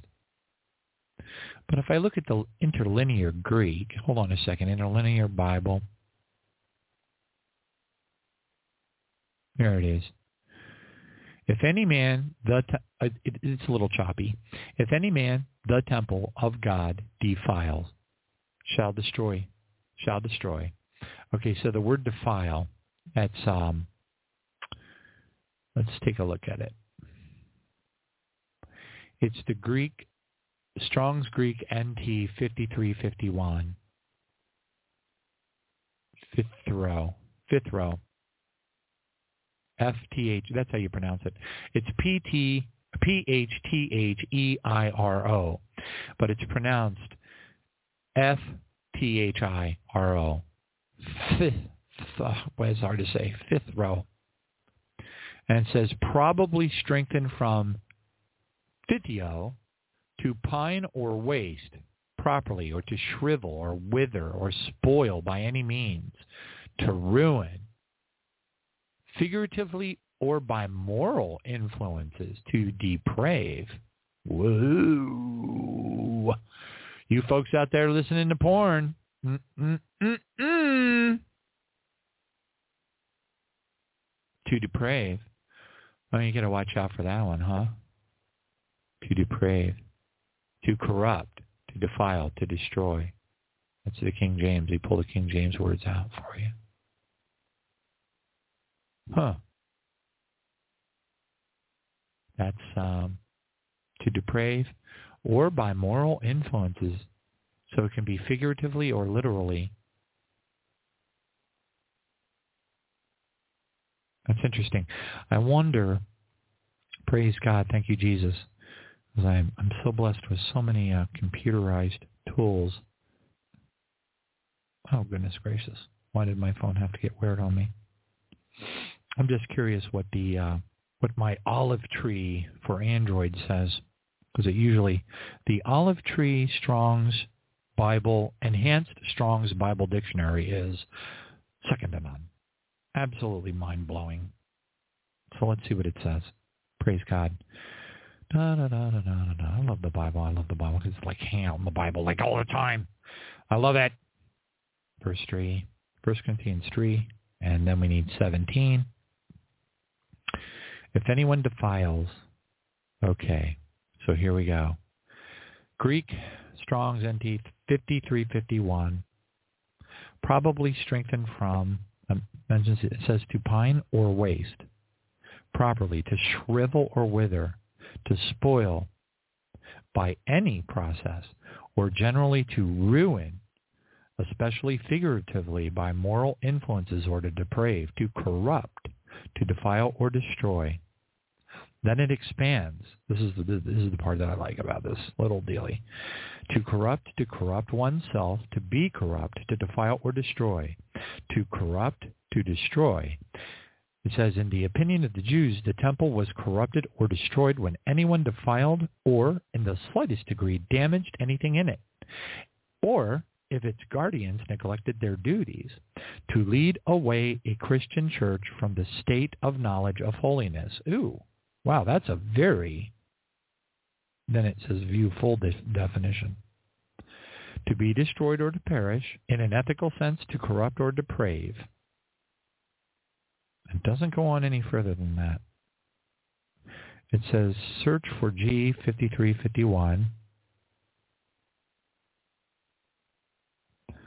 Okay, so anyway, it, it's coming to the end. Um, I could go further, but then you've got your lexicons. And then you've got your commentaries. Huh. But the lexicon is not coming up. So I'm going to let it go. Praise God. I'm going to let it go. But I did want to share with you, before we move on, um, a happy verse. Somebody wrote me and they said, you know, we're spending so much time in the Bible, and a lot of the stuff that we're reading in the Bible is very dark which it is. And we are commanded to watch for when the thief would come, because if we knew that the thief was coming, we would want to protect the master's house. We would want to know, wouldn't we? And we are commanded to watch. We're also commanded to be wise as servants. We're supposed to be smart, as smart as our adversaries. We're supposed to know what CBDCs are. We're supposed to know that there's graphene oxide inside the uh, injections. We're supposed to know what that what that what does that mean? Do the people in the church that don't know any better, that are taking multiple vaccines and booster shots? they're destroying the temple, but they don't even know it. When Satan incarnates into Obama, Satan will have Satan will have entered into, and I, I, I really dislike what I'm about to say, and I'll tell you why. Because for me to suggest that Obama's body is technically the temple of God makes me want to expel body fluids out my mouth. Okay? That makes me nauseous and sick. I don't even like to think about it because I that's how much I dislike that particular entity. Don't even get me going on the Michael thing. That is so incredibly disgusting. I just can't even, I don't even like to think about it. Now, all that being said, though, it all it makes sense because all the way through the the New Testament, all the way through it, it's talking about it's temple body, temple body, temple body. The only real reference that you see to the temple appear again in the New Testament is in Revelation 11 when it's talking about the two witnesses. And if I drop that down and go take a peek real quick, Rev 11. You see, then I was given a reed like a measuring rod, and the angel stood and said, Rise and measure the temple of God, the altar, and those who worship there. But leave out the court, which is outside of the temple. Don't measure that, for that has been given to the Gentiles. Hey, wow, that sounds an awful lot like Luke 21:20. Because it's going to be trampled under the feet of the Gentiles, you know, until the fullness of the Gentiles is brought in. It's interesting. I wonder if it's correlating. I don't know. And it says, then they will tread the holy city underfoot for 42 months. Oh my gosh. Look at that. Hallelujah. Praise you, Jesus. Then they will tread the holy city underfoot for 42 months. Look out, folks. This is getting good. Hallelujah. Stand by. Okay, so what we got to do now is we got to go back over here. Hold on just a second. Ah, dagnabbit. Thank you, Jesus. Okay, now that's Revelation 11. Here's Luke 21:20. I got to get rid of this. All right. Okay, so right click, close tab. Hold on, just give me a second. Right click, close tab, close tab. 2120, right click, close tab. Okay. Luke 2120. When you see, let, so let's look at this again. This is getting exciting. I love this. Praise Jesus. Okay, look at this. This is cool. This is exciting. I, I've I got like I'm just like the Holy Spirit has got me all my all the you know, just like uh, Sister Barbara says on God's Healer 7, look, the, the hair is standing up on my arms. It's actually standing up on my arms right now. I'm electrified. Thank you, Jesus. As the lightning shoots from the left to the right, Johnny is electrified. Hallelujah. Anyway, praise God. So anyway, it says 1 Corinthians 3, verse, oh, wait, wait, wait, wait, wait. Okay, back to, back to Luke 20, Luke 21, verse 20. But when you see Jerusalem surrounded by armies, know that desolation is near the abomination of desolation, the abomination of desolation, the abomination of desolation. You see how it's lining up? And let those who are in Judea uh, flee to the mountains, and let those who are in the midst of her get the heck out of Dodge. That's what it's saying. And you know, and then it says, "For these are the days of vengeance." And by the way, what do we just see Jesus do with the with, with you know the you know, he reads all, all the way up the, the you know this you know uh, in Isaiah 61 verses one and two, he reads all the way up to the point where it says, and the day of God's vengeance. Okay, it's right there. He sat down at that moment in time. Right before it. It's, it's a singular sentence, folks. The only thing that separates where Jesus sat down and the word uh, uh, and uh, the day of God's vengeance is a comma. Praise the Lord. Thank you, Jesus. So look at how these are all stitching together. Which is amazing. And they will be, and they will fall by the edge of the sword and led away uh, into all nations. And Jerusalem, listen closely, and Jerusalem will be trampled by the Gentiles until the times that of the Gentiles is fulfilled. Stop. Revelation 11, 1. Then I was given a reed like a measuring rod, and an angel stood and said, Rise and measure the temple of God and the altar of those who worship there, but leave out the court, which is outside of the temple, and do not measure it, for it has been given to the Gentiles. Hey, and it says that they will tread the holy city underfoot for 42 months. What in the world did we just read? oh no. Oh no, for 42 months. Is it possible that we're going to be here? Okay, let's think this through.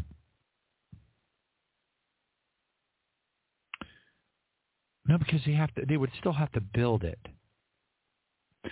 And I agree with Carl, Pastor Carl, who says that, there, that the third Solomon's temple isn't going to be built until after the Great Tribulation. I agree with him on that. It's going to take it's going to take time, and they will tread the holy city underfoot for 42 months, which is times times half a time, 3.5 years. Uh, uh, you know, and it says, "And I will give power to my two witnesses, and they will prophesy for 1,260 days, which is 3.5 years times times half a time, or 42 months, 42 prophetic months. It's all there."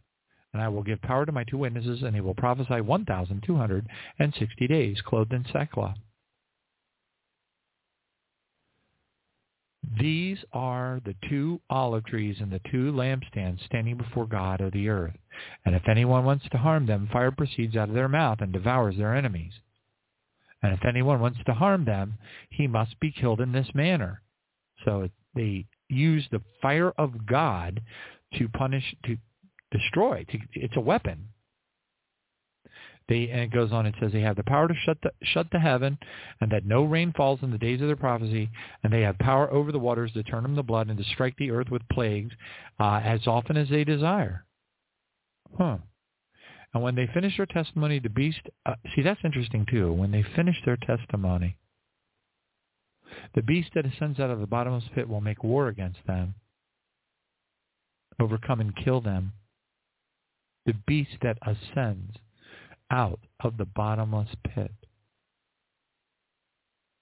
The beast that ascends out of the bottomless pit. Is that Apollyon? Apollyon rising. The beast. Bottomless pit to make war against the two witnesses. Yeah, you know, this is the great. Tri- I, I, it's of my opinion. I could be wrong, that this is the great tribulation, and their dead bodies will lie in the streets of the great city, which spiritually is called Sodom and Egypt. Huh. Where also our Lord was crucified. Why is it spiritually called Sodom and Egypt? I'm interested in that. Where our Lord was crucified, which was on Golgotha. And then those from the peoples, the tribes, the tongues, the nations will see their dead bodies for three and one half days and not allow their dead bodies to be put into graves. So they'll be left laying out and those who dwell on the earth will rejoice over them, make merry, and send gifts to one another. Some people even hypothesize that it's around Christmas time is why they're sending gifts, because these two prophets tormented those who dwelled on the earth.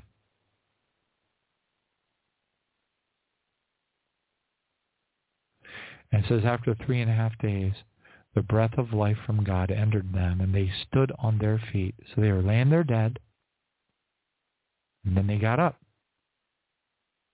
And everybody who saw them got fearful. Then they heard a loud voice from heaven saying, Come up here! And they ascended to heaven in a cloud, and their enemies saw them. In the same hour there was a great earthquake, and a tenth of the city fell.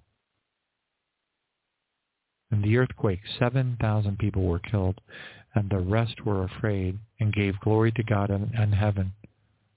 The second woe is past. Behold, the third woe is coming quickly. Oh. It is in the Great Tribulation. You know how we know? Oh, yeah, we definitely know. Wait a minute. Yeah, hold on.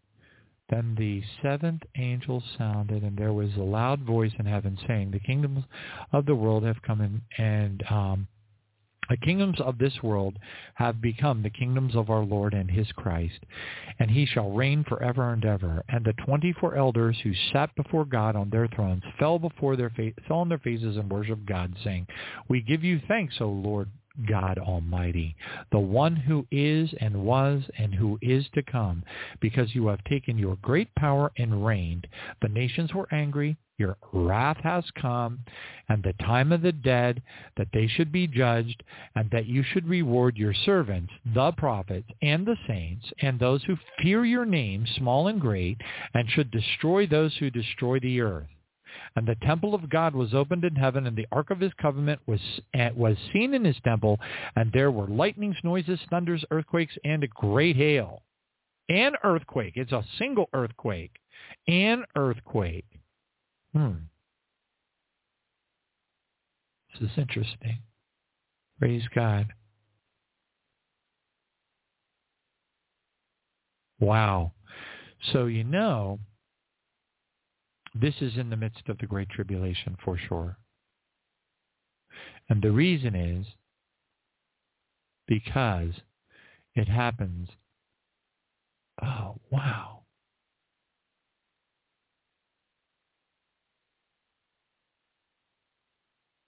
Seventh seal and an earthquake. And the angel took the censer, filled it with fire from the altar, so you've got the seventh seal, and you have noises, thunderings, lightnings, and an earthquake. So the seven angels who had the seven trumpets prepared themselves to sound. So the seventh seal, the trumpets are handed out to the angels. Praise God. So yes, this is actually all occurring in the great tribulation with the two witnesses.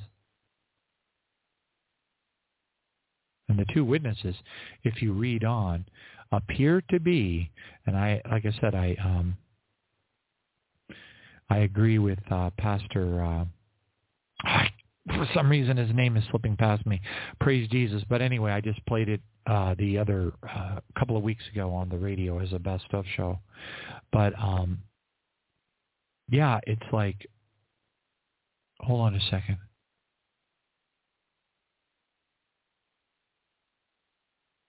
And I heard from the heaven a voice. Sound of the harps. He sang. Living creatures and the elders.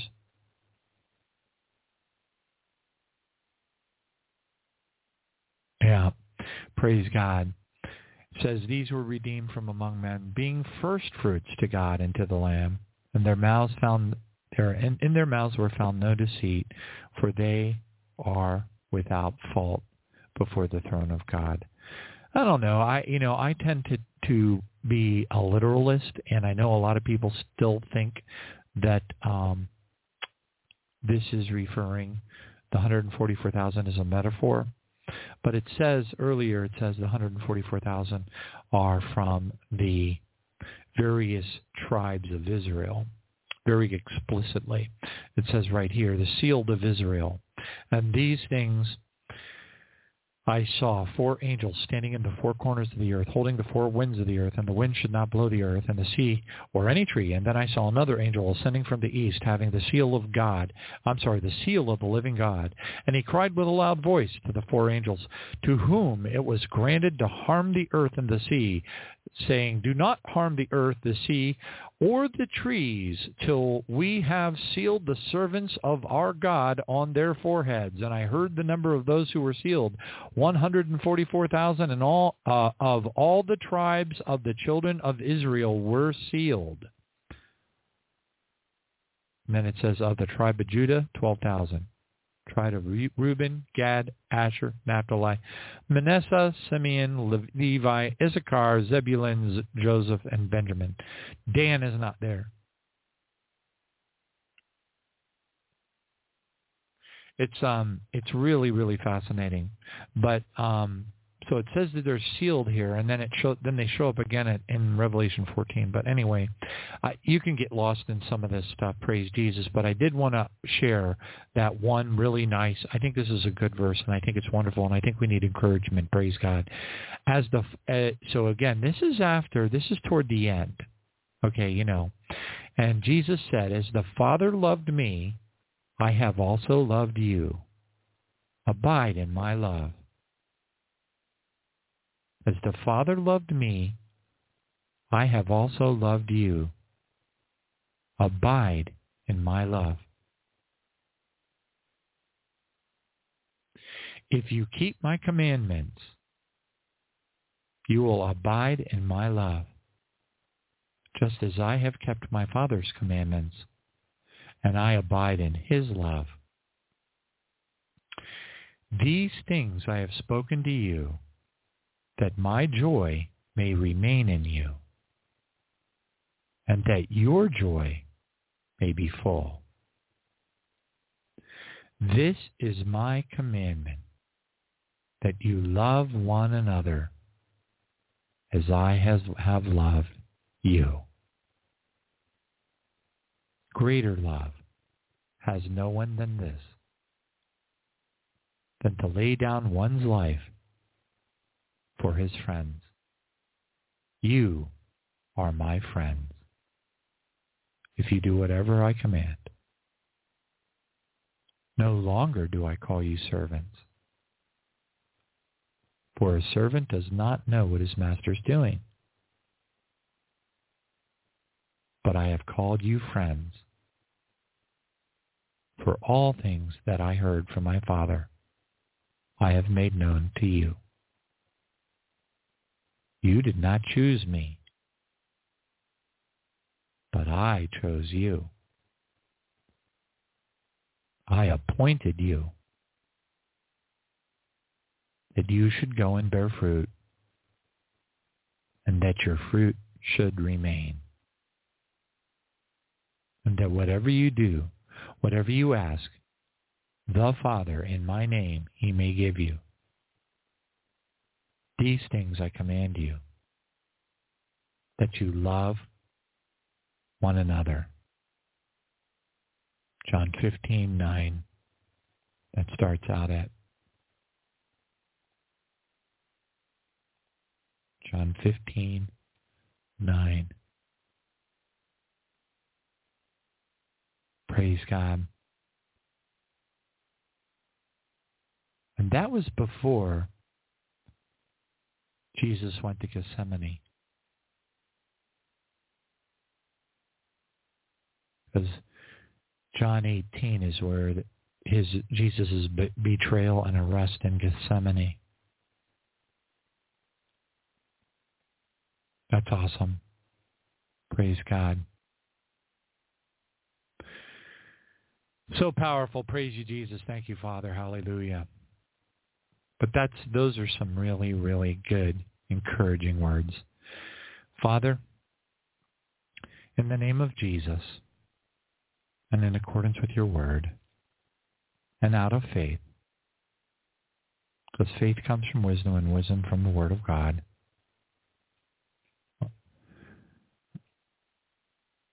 I'm sorry, did I say that right? Probably not. It's been a long day. Thank you, Jesus. Um, Hold on a second. Faith comes from knowledge, and knowledge from hold on. Ah, faith comes by hearing, and hearing from the Word of God. I knew I dorked that up. Praise you, Jesus. Thank you, Father. Father, we come before you and we just ask you, please, in the name of Jesus, please.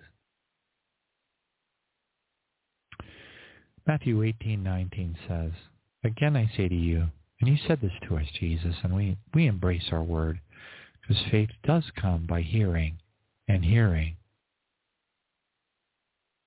by the word of God.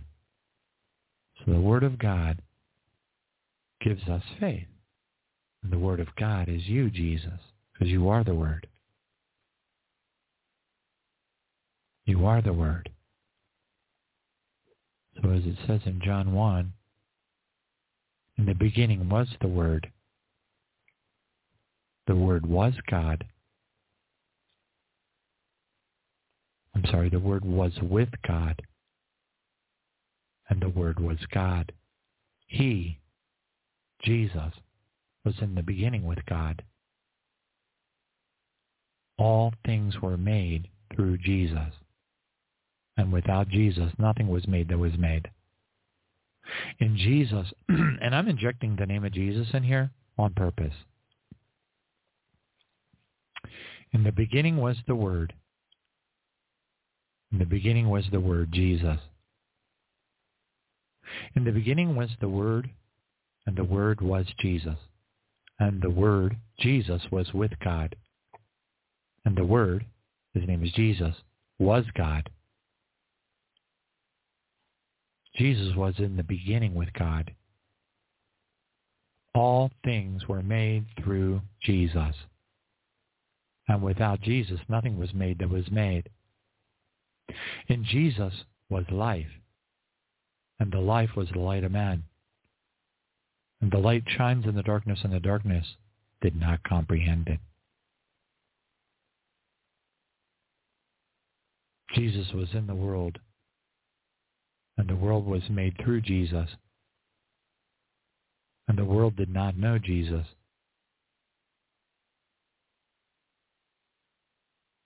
He came to his own, and his own did not receive him. But as many as received Jesus, to them he gave the right to become children of God, to those who believe in his name, who were born not of blood, nor of the will of the flesh, nor of the will of man, but of God. And Jesus became flesh and dwelt among us. And we beheld Jesus' glory, the glory as of the only begotten of the Father, full of grace and truth.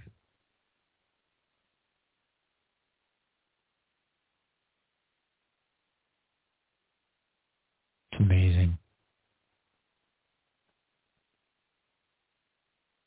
Faith comes by hearing, and hearing from the Word, which is Jesus, Lord Jesus, Joshua, Yeshua. Jesus, hallelujah, we praise you. Matthew 18, 19, you said to us, Lord, you said to us, Lord, we're, we're, we are imperfect. I am especially imperfect. I'll be fortunate if you even allow me to be the tax collector. I already know that. We pray to you, Lord Jesus. We ask you as our advocate before the Father, as the lawyer of the new covenant.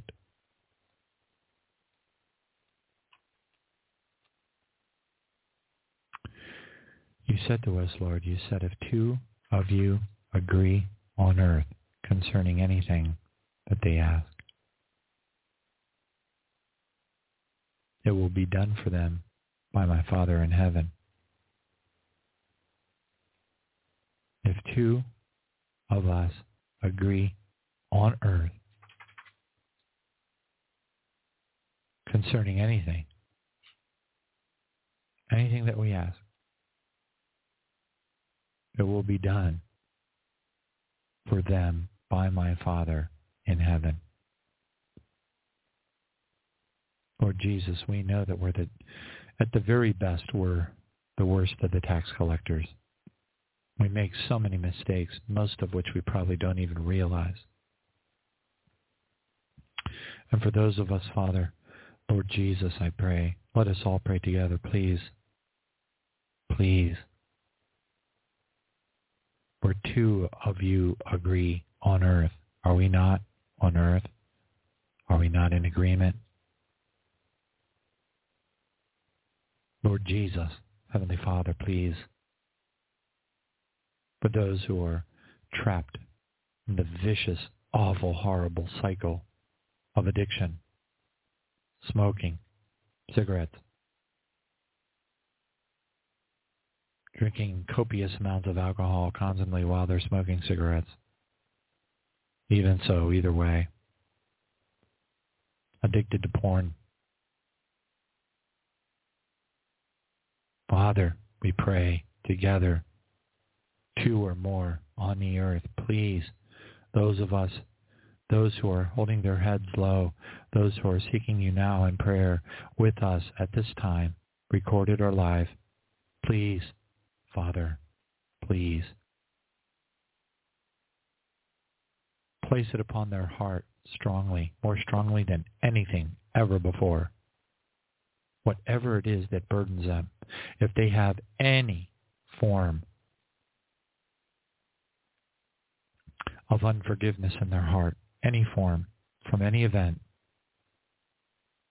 that has ever happened in their lives, ever, no matter how horrible it was, wash them clean and wash it so clean, Father, with your hyssop, that it just melts away into a deep blue sea of your forgiveness and forgetfulness.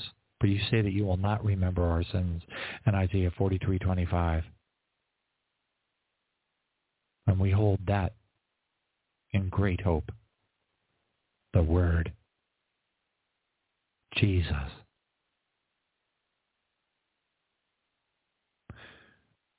We also pray, Father, not only for all of those who are struggling with something in their lives, whatever that may be. Boy, there there's an awful, awful lot of it. I know what I struggle with.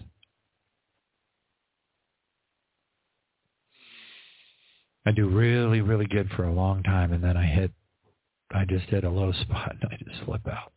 But you know what it is, Father. You know what? It's that Colossians 3, 3 thing.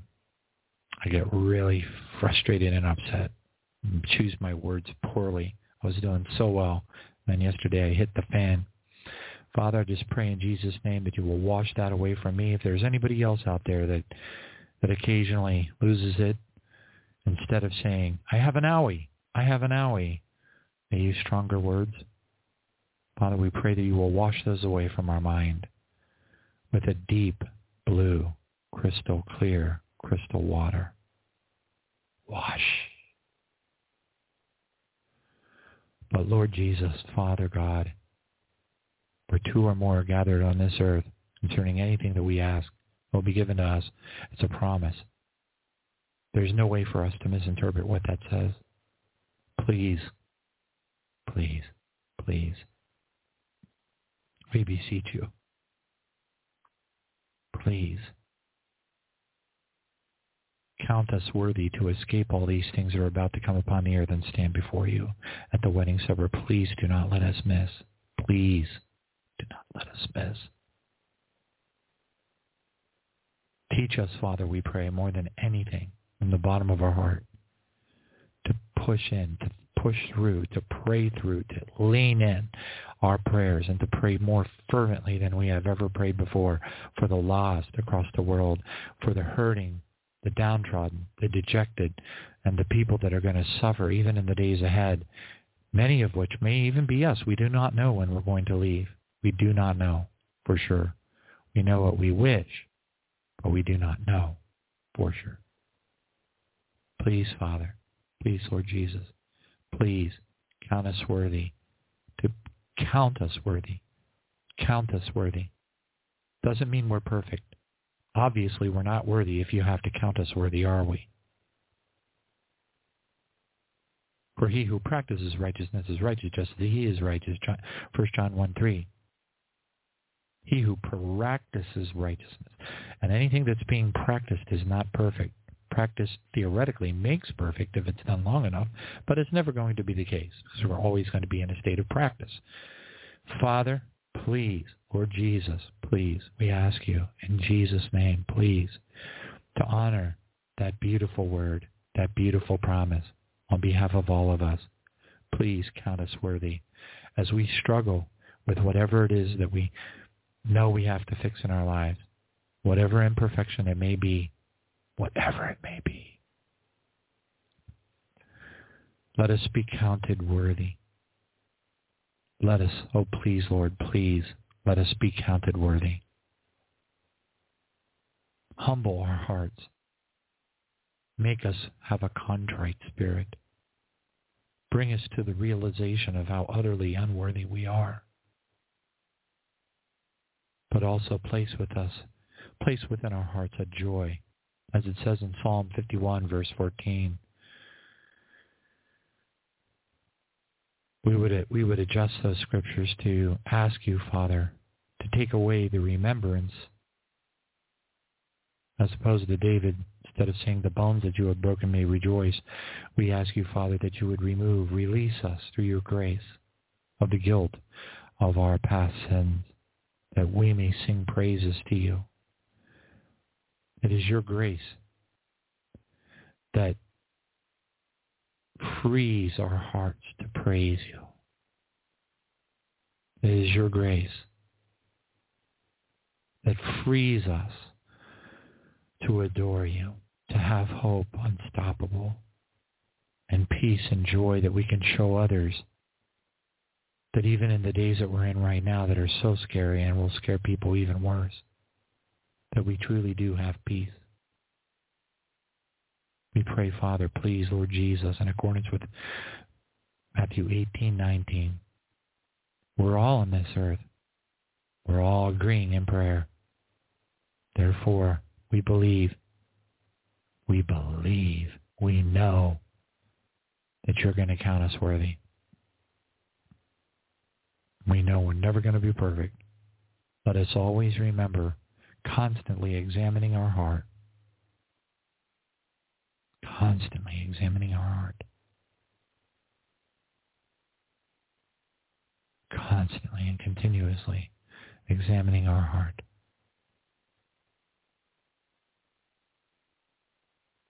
and speaking forth with the power, the life and death and the power of the tongue, and speaking it forth in a confession in real time, in near real time, at the moment that we slip and we smash our finger with a hammer and we say something that we should not. We drop an expletive. We get angry. We get upset over, over a situation that's very, very, very, very hard to deal with. But we don't have that grace in our delivery. We allow an outburst of anger to overcome us or overwhelm us, or we just can't get a grip on that, on controlling that series of emotions that lead to us slipping into that um, addiction or behavior Help us, Lord, we pray. Help us, Lord. Let us let our feet hit the ground every morning, every morning, and raise our hands and praise you. Praise you, Father, and thank you for answering those prayers. Praise you, Father, and thank you for bringing me through the very, very difficult things that I have to deal with, that each of us have to deal with. Thank you, Father. We praise you. We are not seeing the revelation, the realization of these prayers. We are not seeing the realization yet, but we believe, we know that you are our Father. We know that you will not give uh, a rock to somebody who, one of your children who's asking for a loaf of bread or a fish. We know you won't. We know that you won't. We know that you will answer our prayers, and we praise you for it in advance. We praise you for delivering the person who's addicted to tobacco. We praise you for delivering the person that cannot help but be tempted by the easy access to abominable stuff. Father, we just pray in Jesus' name, deliver them, deliver us all.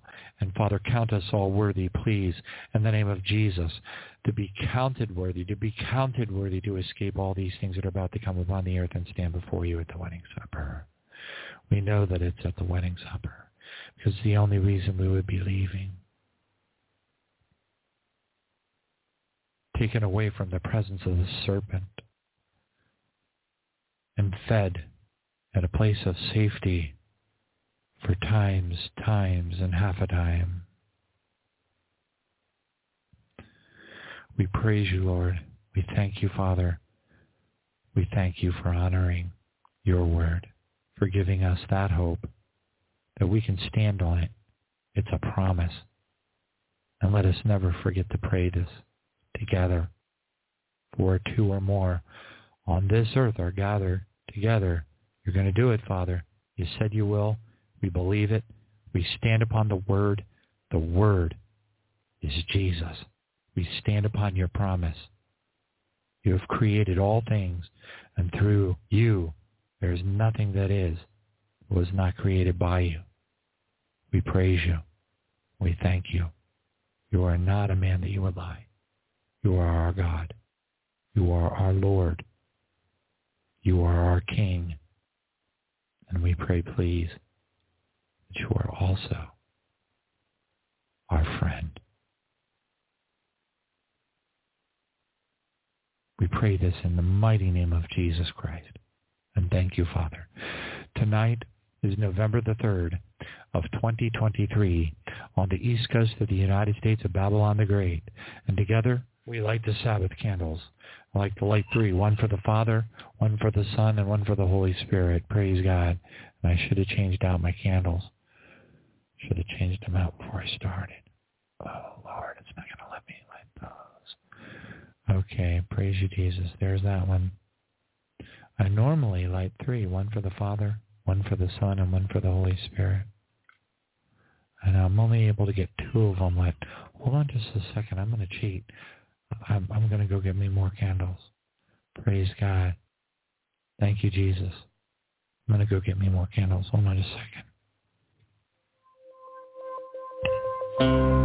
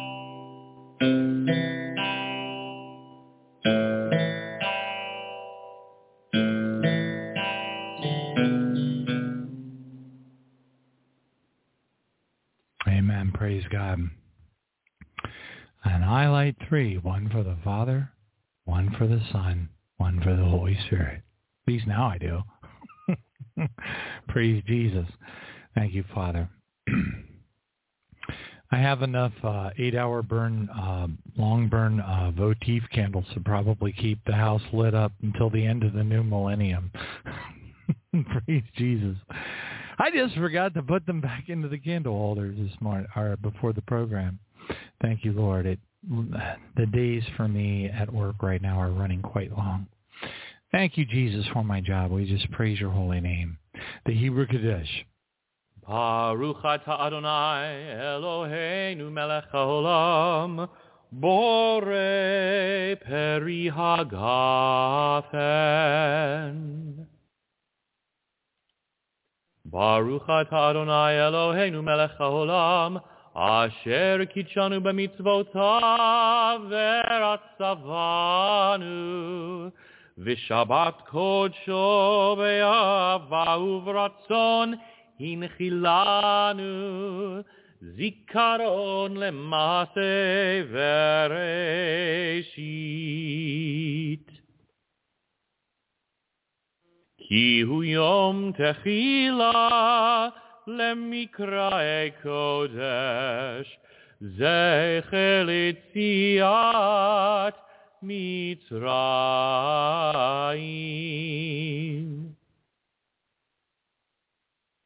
כי בנו בחרת, ואותנו קידשת מכל העמים.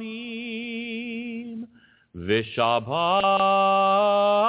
קודשך באהבה וברצון הנחלתנו.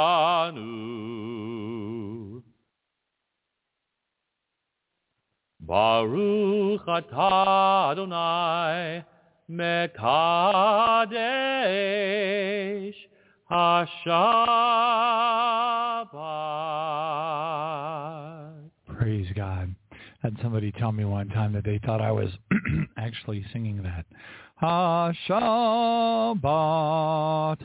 Anyway, not even close. That guy has my... But anyway, praise God. Father, we just praise your name and we thank you for the days that we are in right now. Our hearts are saddened to see the death and destruction. Father, we are living Psalm 91. We pray in Jesus' name, Lord, that you will help us. Help us to navigate the ambiguities. Help us to navigate the difficult tribulations. I don't even like that word.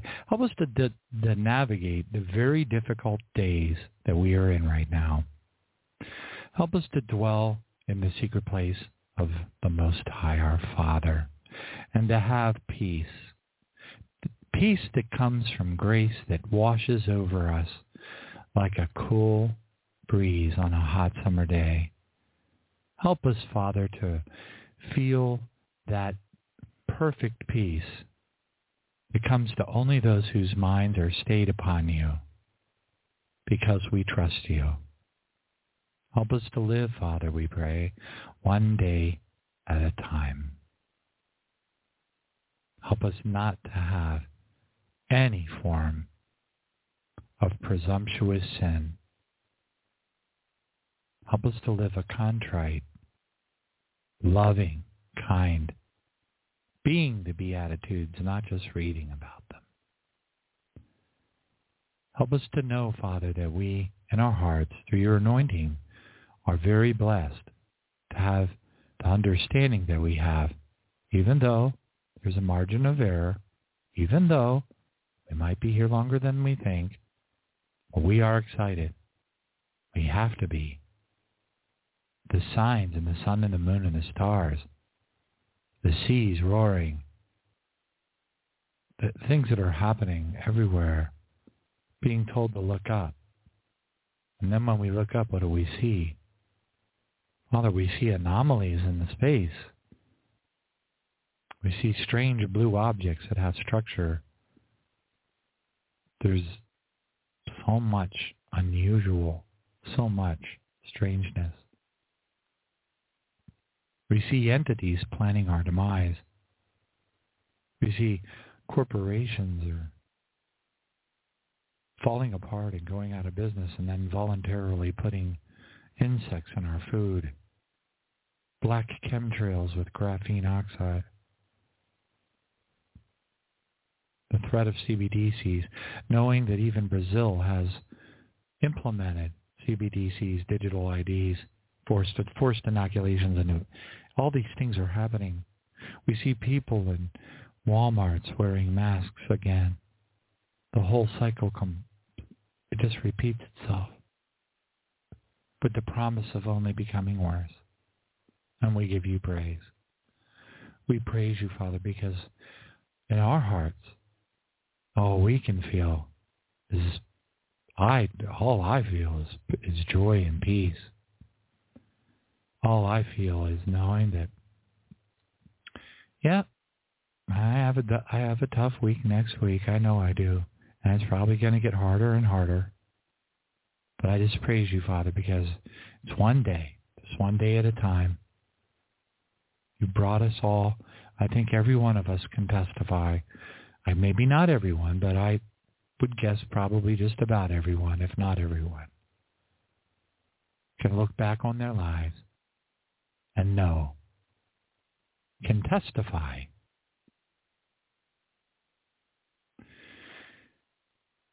of many times where you have either saved our lives or saved us from going to jail for the rest of our lives. So many things, so many times, so many miracles, some big, lots of many miracles. We just praise you, Father, because we are so protected. We're so blessed. We know that it's not going to be an even, even your scripture says it's not going to be an even playing field. I, I don't like that metaphor but um, it's just not going to be even. Some will suffer more than others. Some will learn more quickly than others. Some will be foolish. Some will do things that they will eternally regret. Many preachers and pastors and teachers and particularly American churchianity, will be horrified to discover the impact of their choices. Horrified that they didn't hear the words good and faithful servant. Father, we pray, please, that you will bless us. Bless us because our heart desires to be in harmony with your will. Bless us because we really, really, really, really want to be obedient and harmonious with that which you have designed for us, the walk which you have written in our books. Psalm 139:16. Before we were born. We pray that we will walk in those works. That we will fulfill those things written in our books. We pray that you will look upon our heart, strengthen us, lead us, bring us to that place, the place of glory, where we can be counted worthy, where we shall be counted worthy and be in your presence. We so deeply wish to be first fruits. We so deeply wish to be on the first watch. And we praise your name for that. We praise your name for everything. We thank you, Father, and we thank you, Jesus, so much. Thank you, Lord. I feel led, and then we'll close with uh, communion. But I feel led to share, and I want I want to share this with you to encourage you. And I, I, I beg you to please not take this wrong. Now I know that there are believers out there that believe that God has given them special information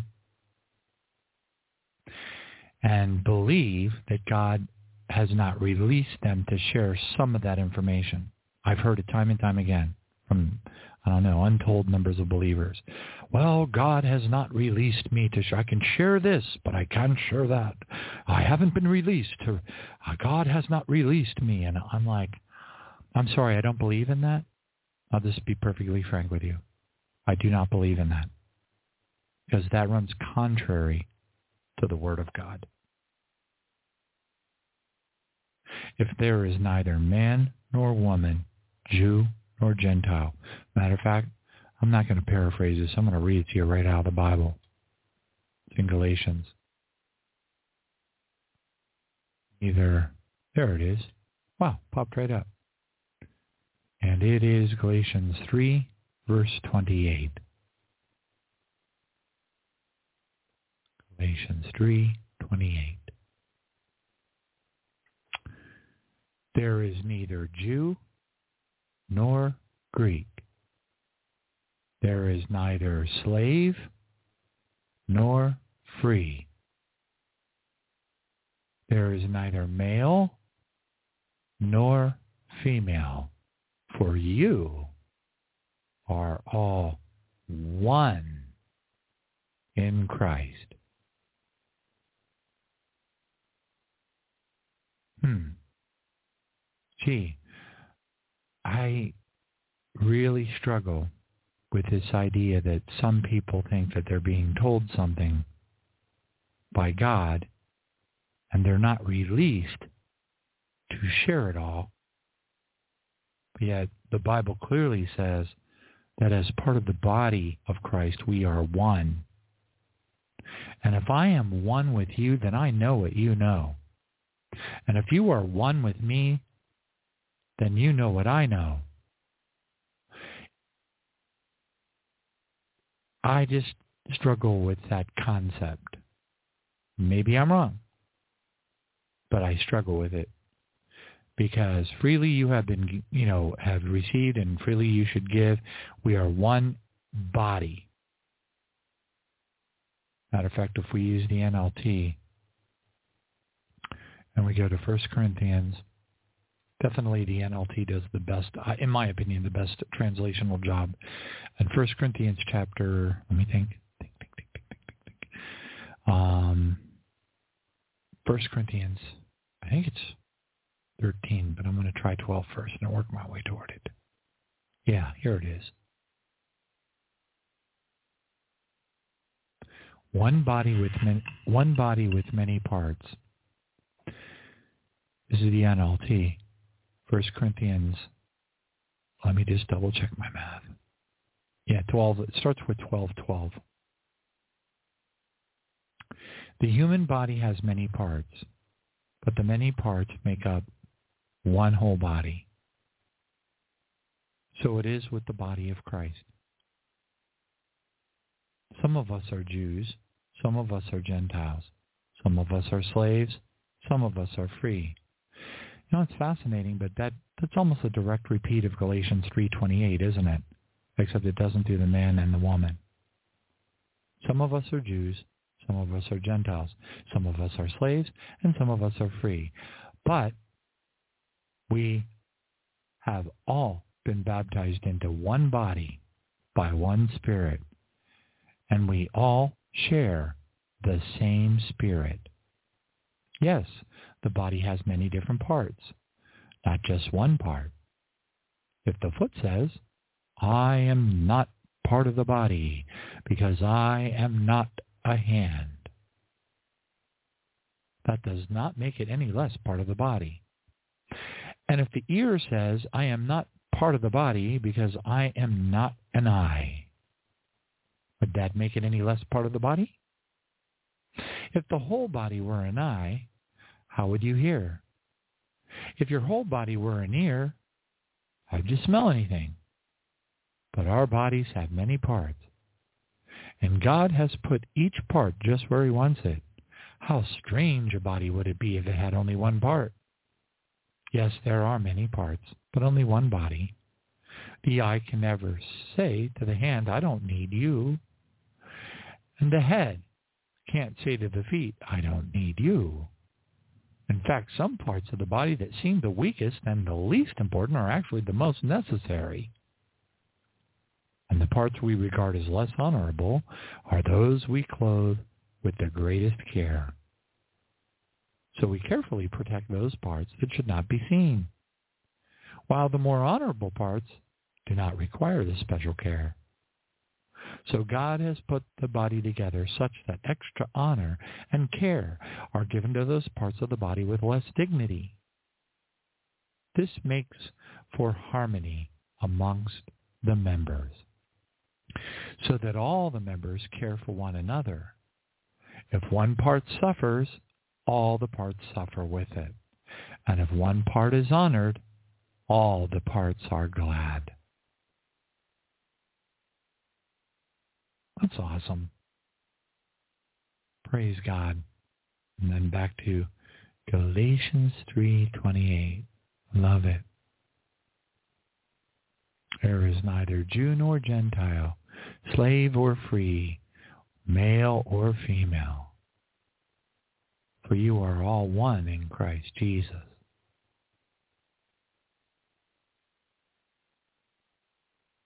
That's amazing.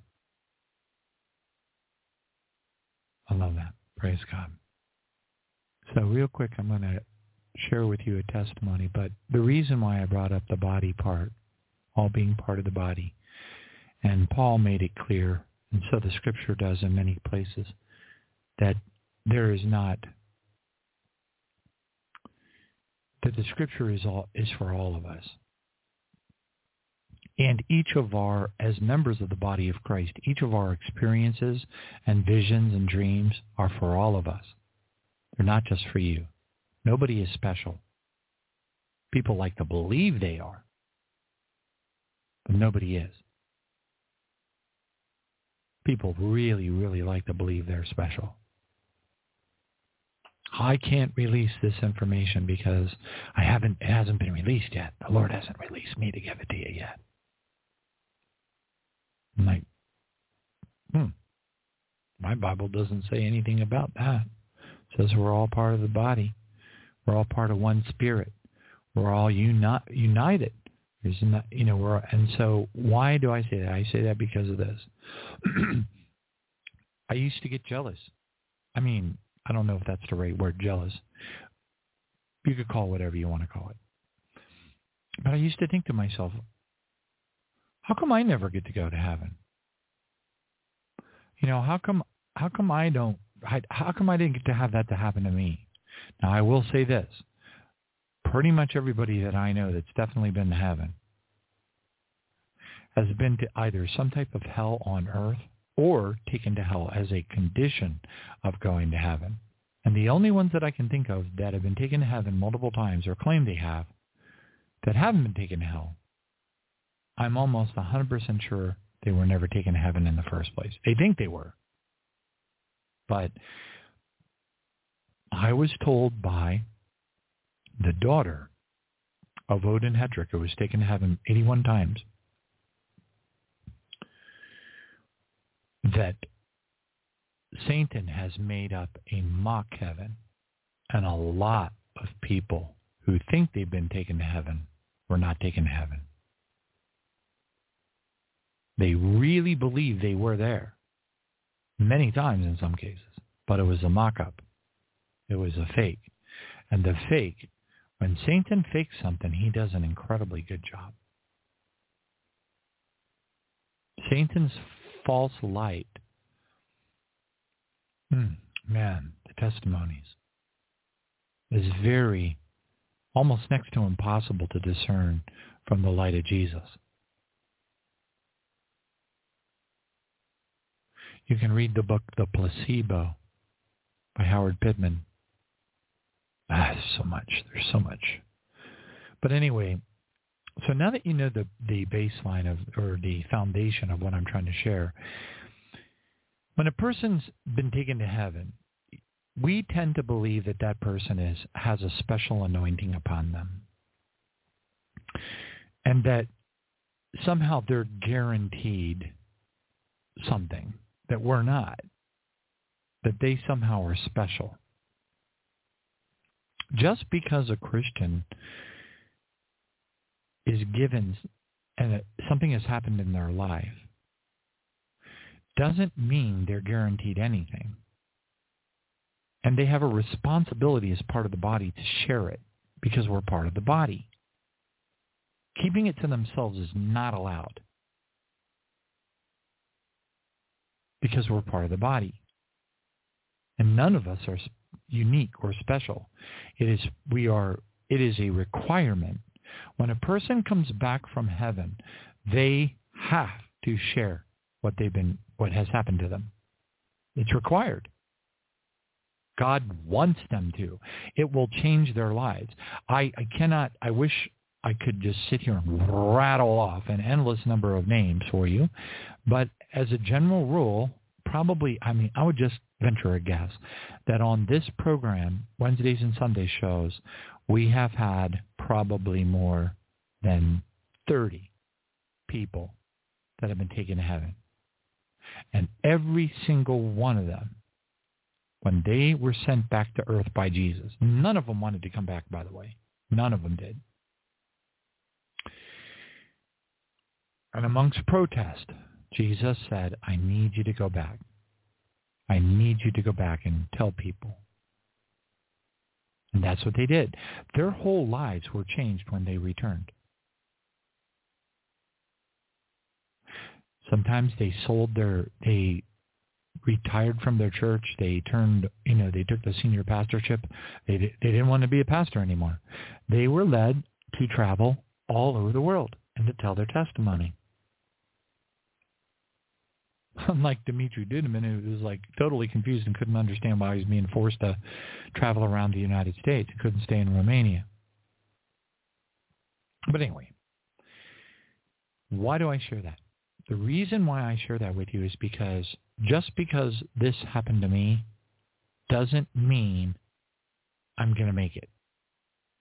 I'm not suggesting that I'm not going to make it. That's not what my intent is. What my intent is to is I'm sharing this with you because I want you to know that it's also for you. The testimony that I had in, you know, that I've given many, I think a pretty large number of times, I don't know how many exactly, about the uh, Shavuot wedding invitation that I had in my mailbox. That's for all of us. That wasn't for me. If I did not share that testimony with you to help you understand that that invitation to the Shavuot wedding was also for you too, shame on me. Shame on me. And I'm pretty sure that the Lord would have something to say about it if I make it. Because these events in our lives do not guarantee us anything. We would like to think they do, but they don't. Just because somebody was taken to heaven, even if they were taken five or six or seven or eight or nine or ten times, doesn't mean they're going to heaven. Look what happened to Solomon. I wrote an article 12 years ago called The Solomon Problem. Look how much of the text in the Holy Bible is about Solomon. Was written by Solomon. Hmm? Where's Solomon now?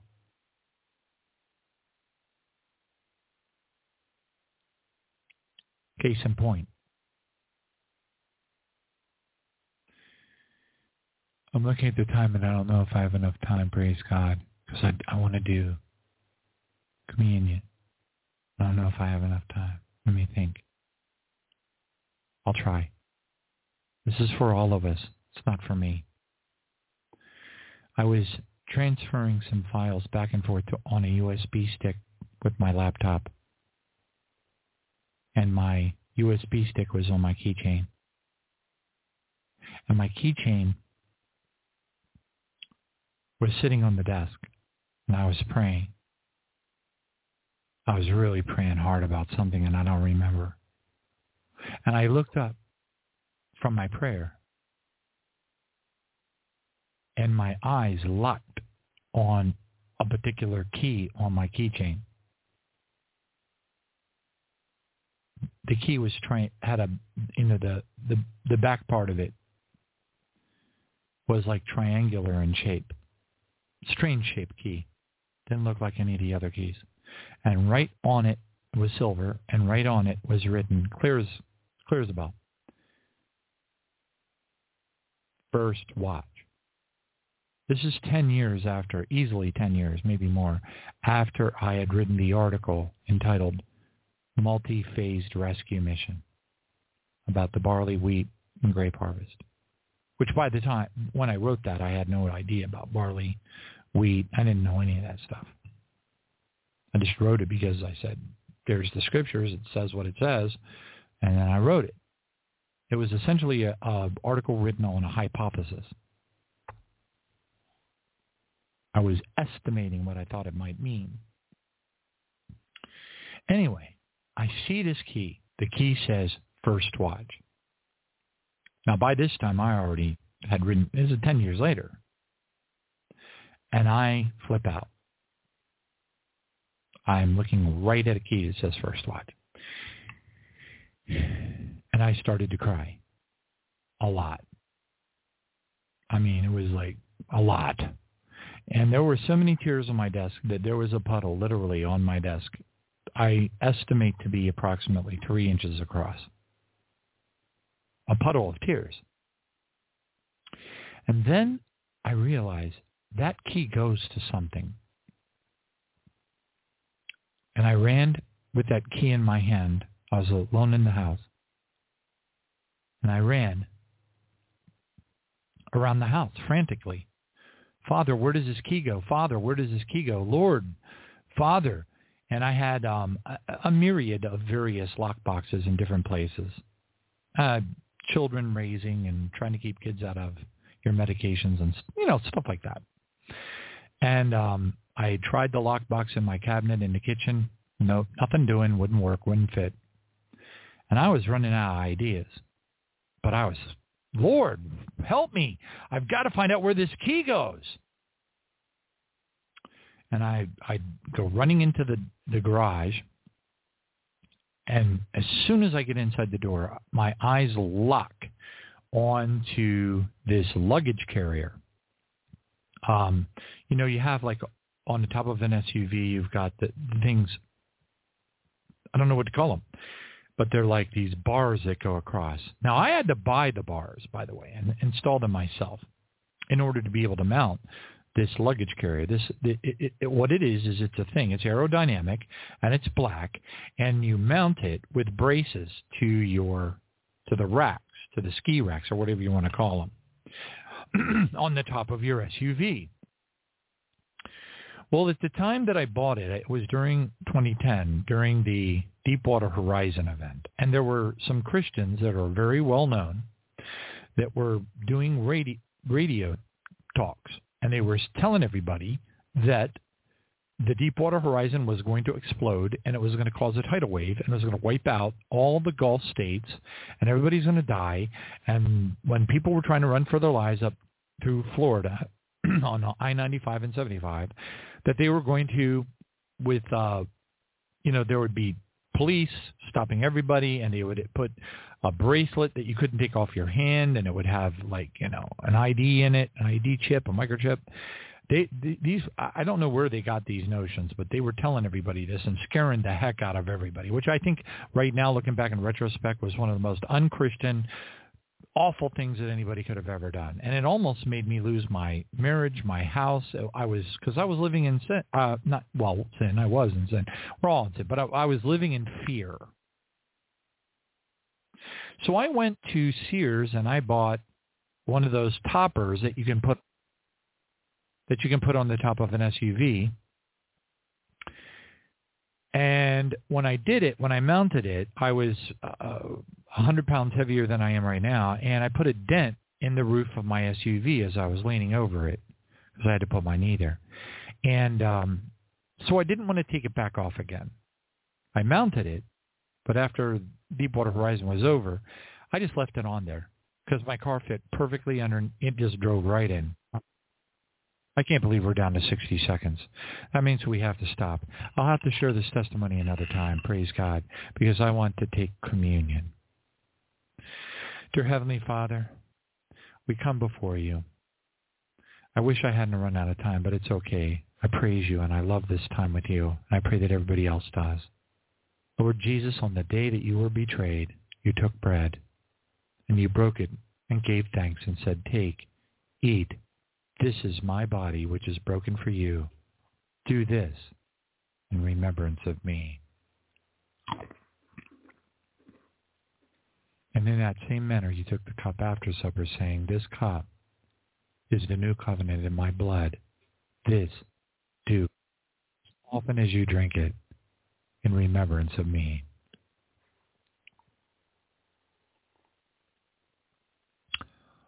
And the live stream just dropped. Whenever you eat of this bread and drink of this cup, you proclaim the Lord's death until he comes. Ani lododi vadodi li. I am my beloved's and my beloved is mine.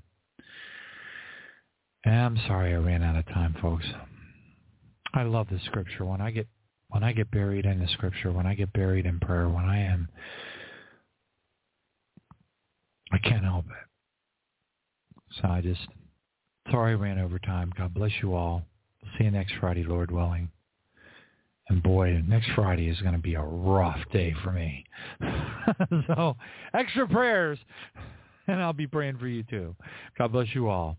See you next Friday, Lord willing.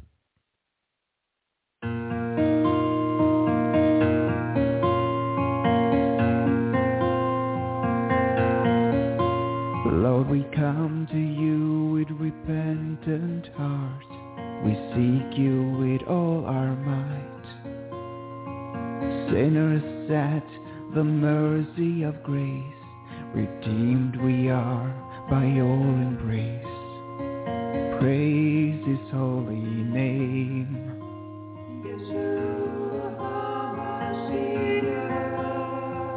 Praise the King of Kings.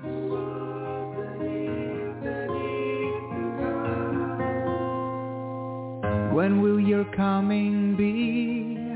When will your trumpet sound for me? For you we will endure until you come back for your bride to set her free.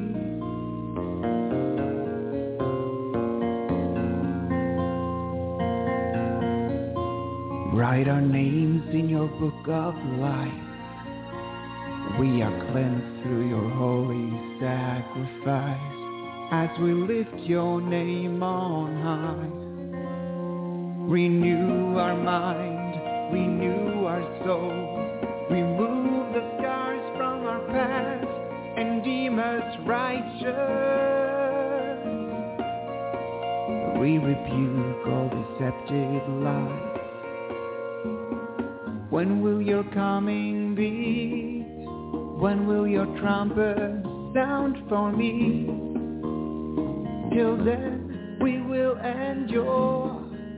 We are the branches on the living tree. When will your coming be? When will your trumpet sound for me?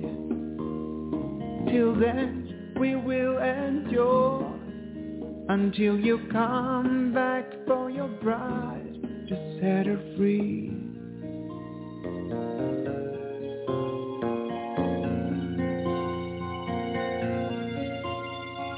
Watch us as we trim our wicks. Our lamps are full, our hearts are right. Like those five wise virgins, we will be. Your bride awaits thee patiently.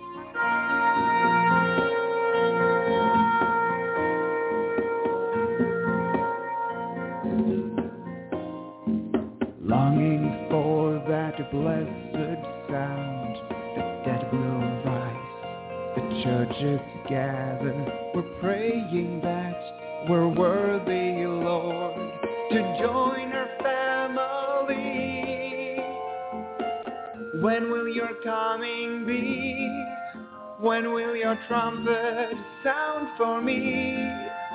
We will endure, and while we wait, we will bring forth the fruit of the light of Christ. When will your coming be? When will your trumpet sound for me? Till then we will endure until you come back for your bride to set her free.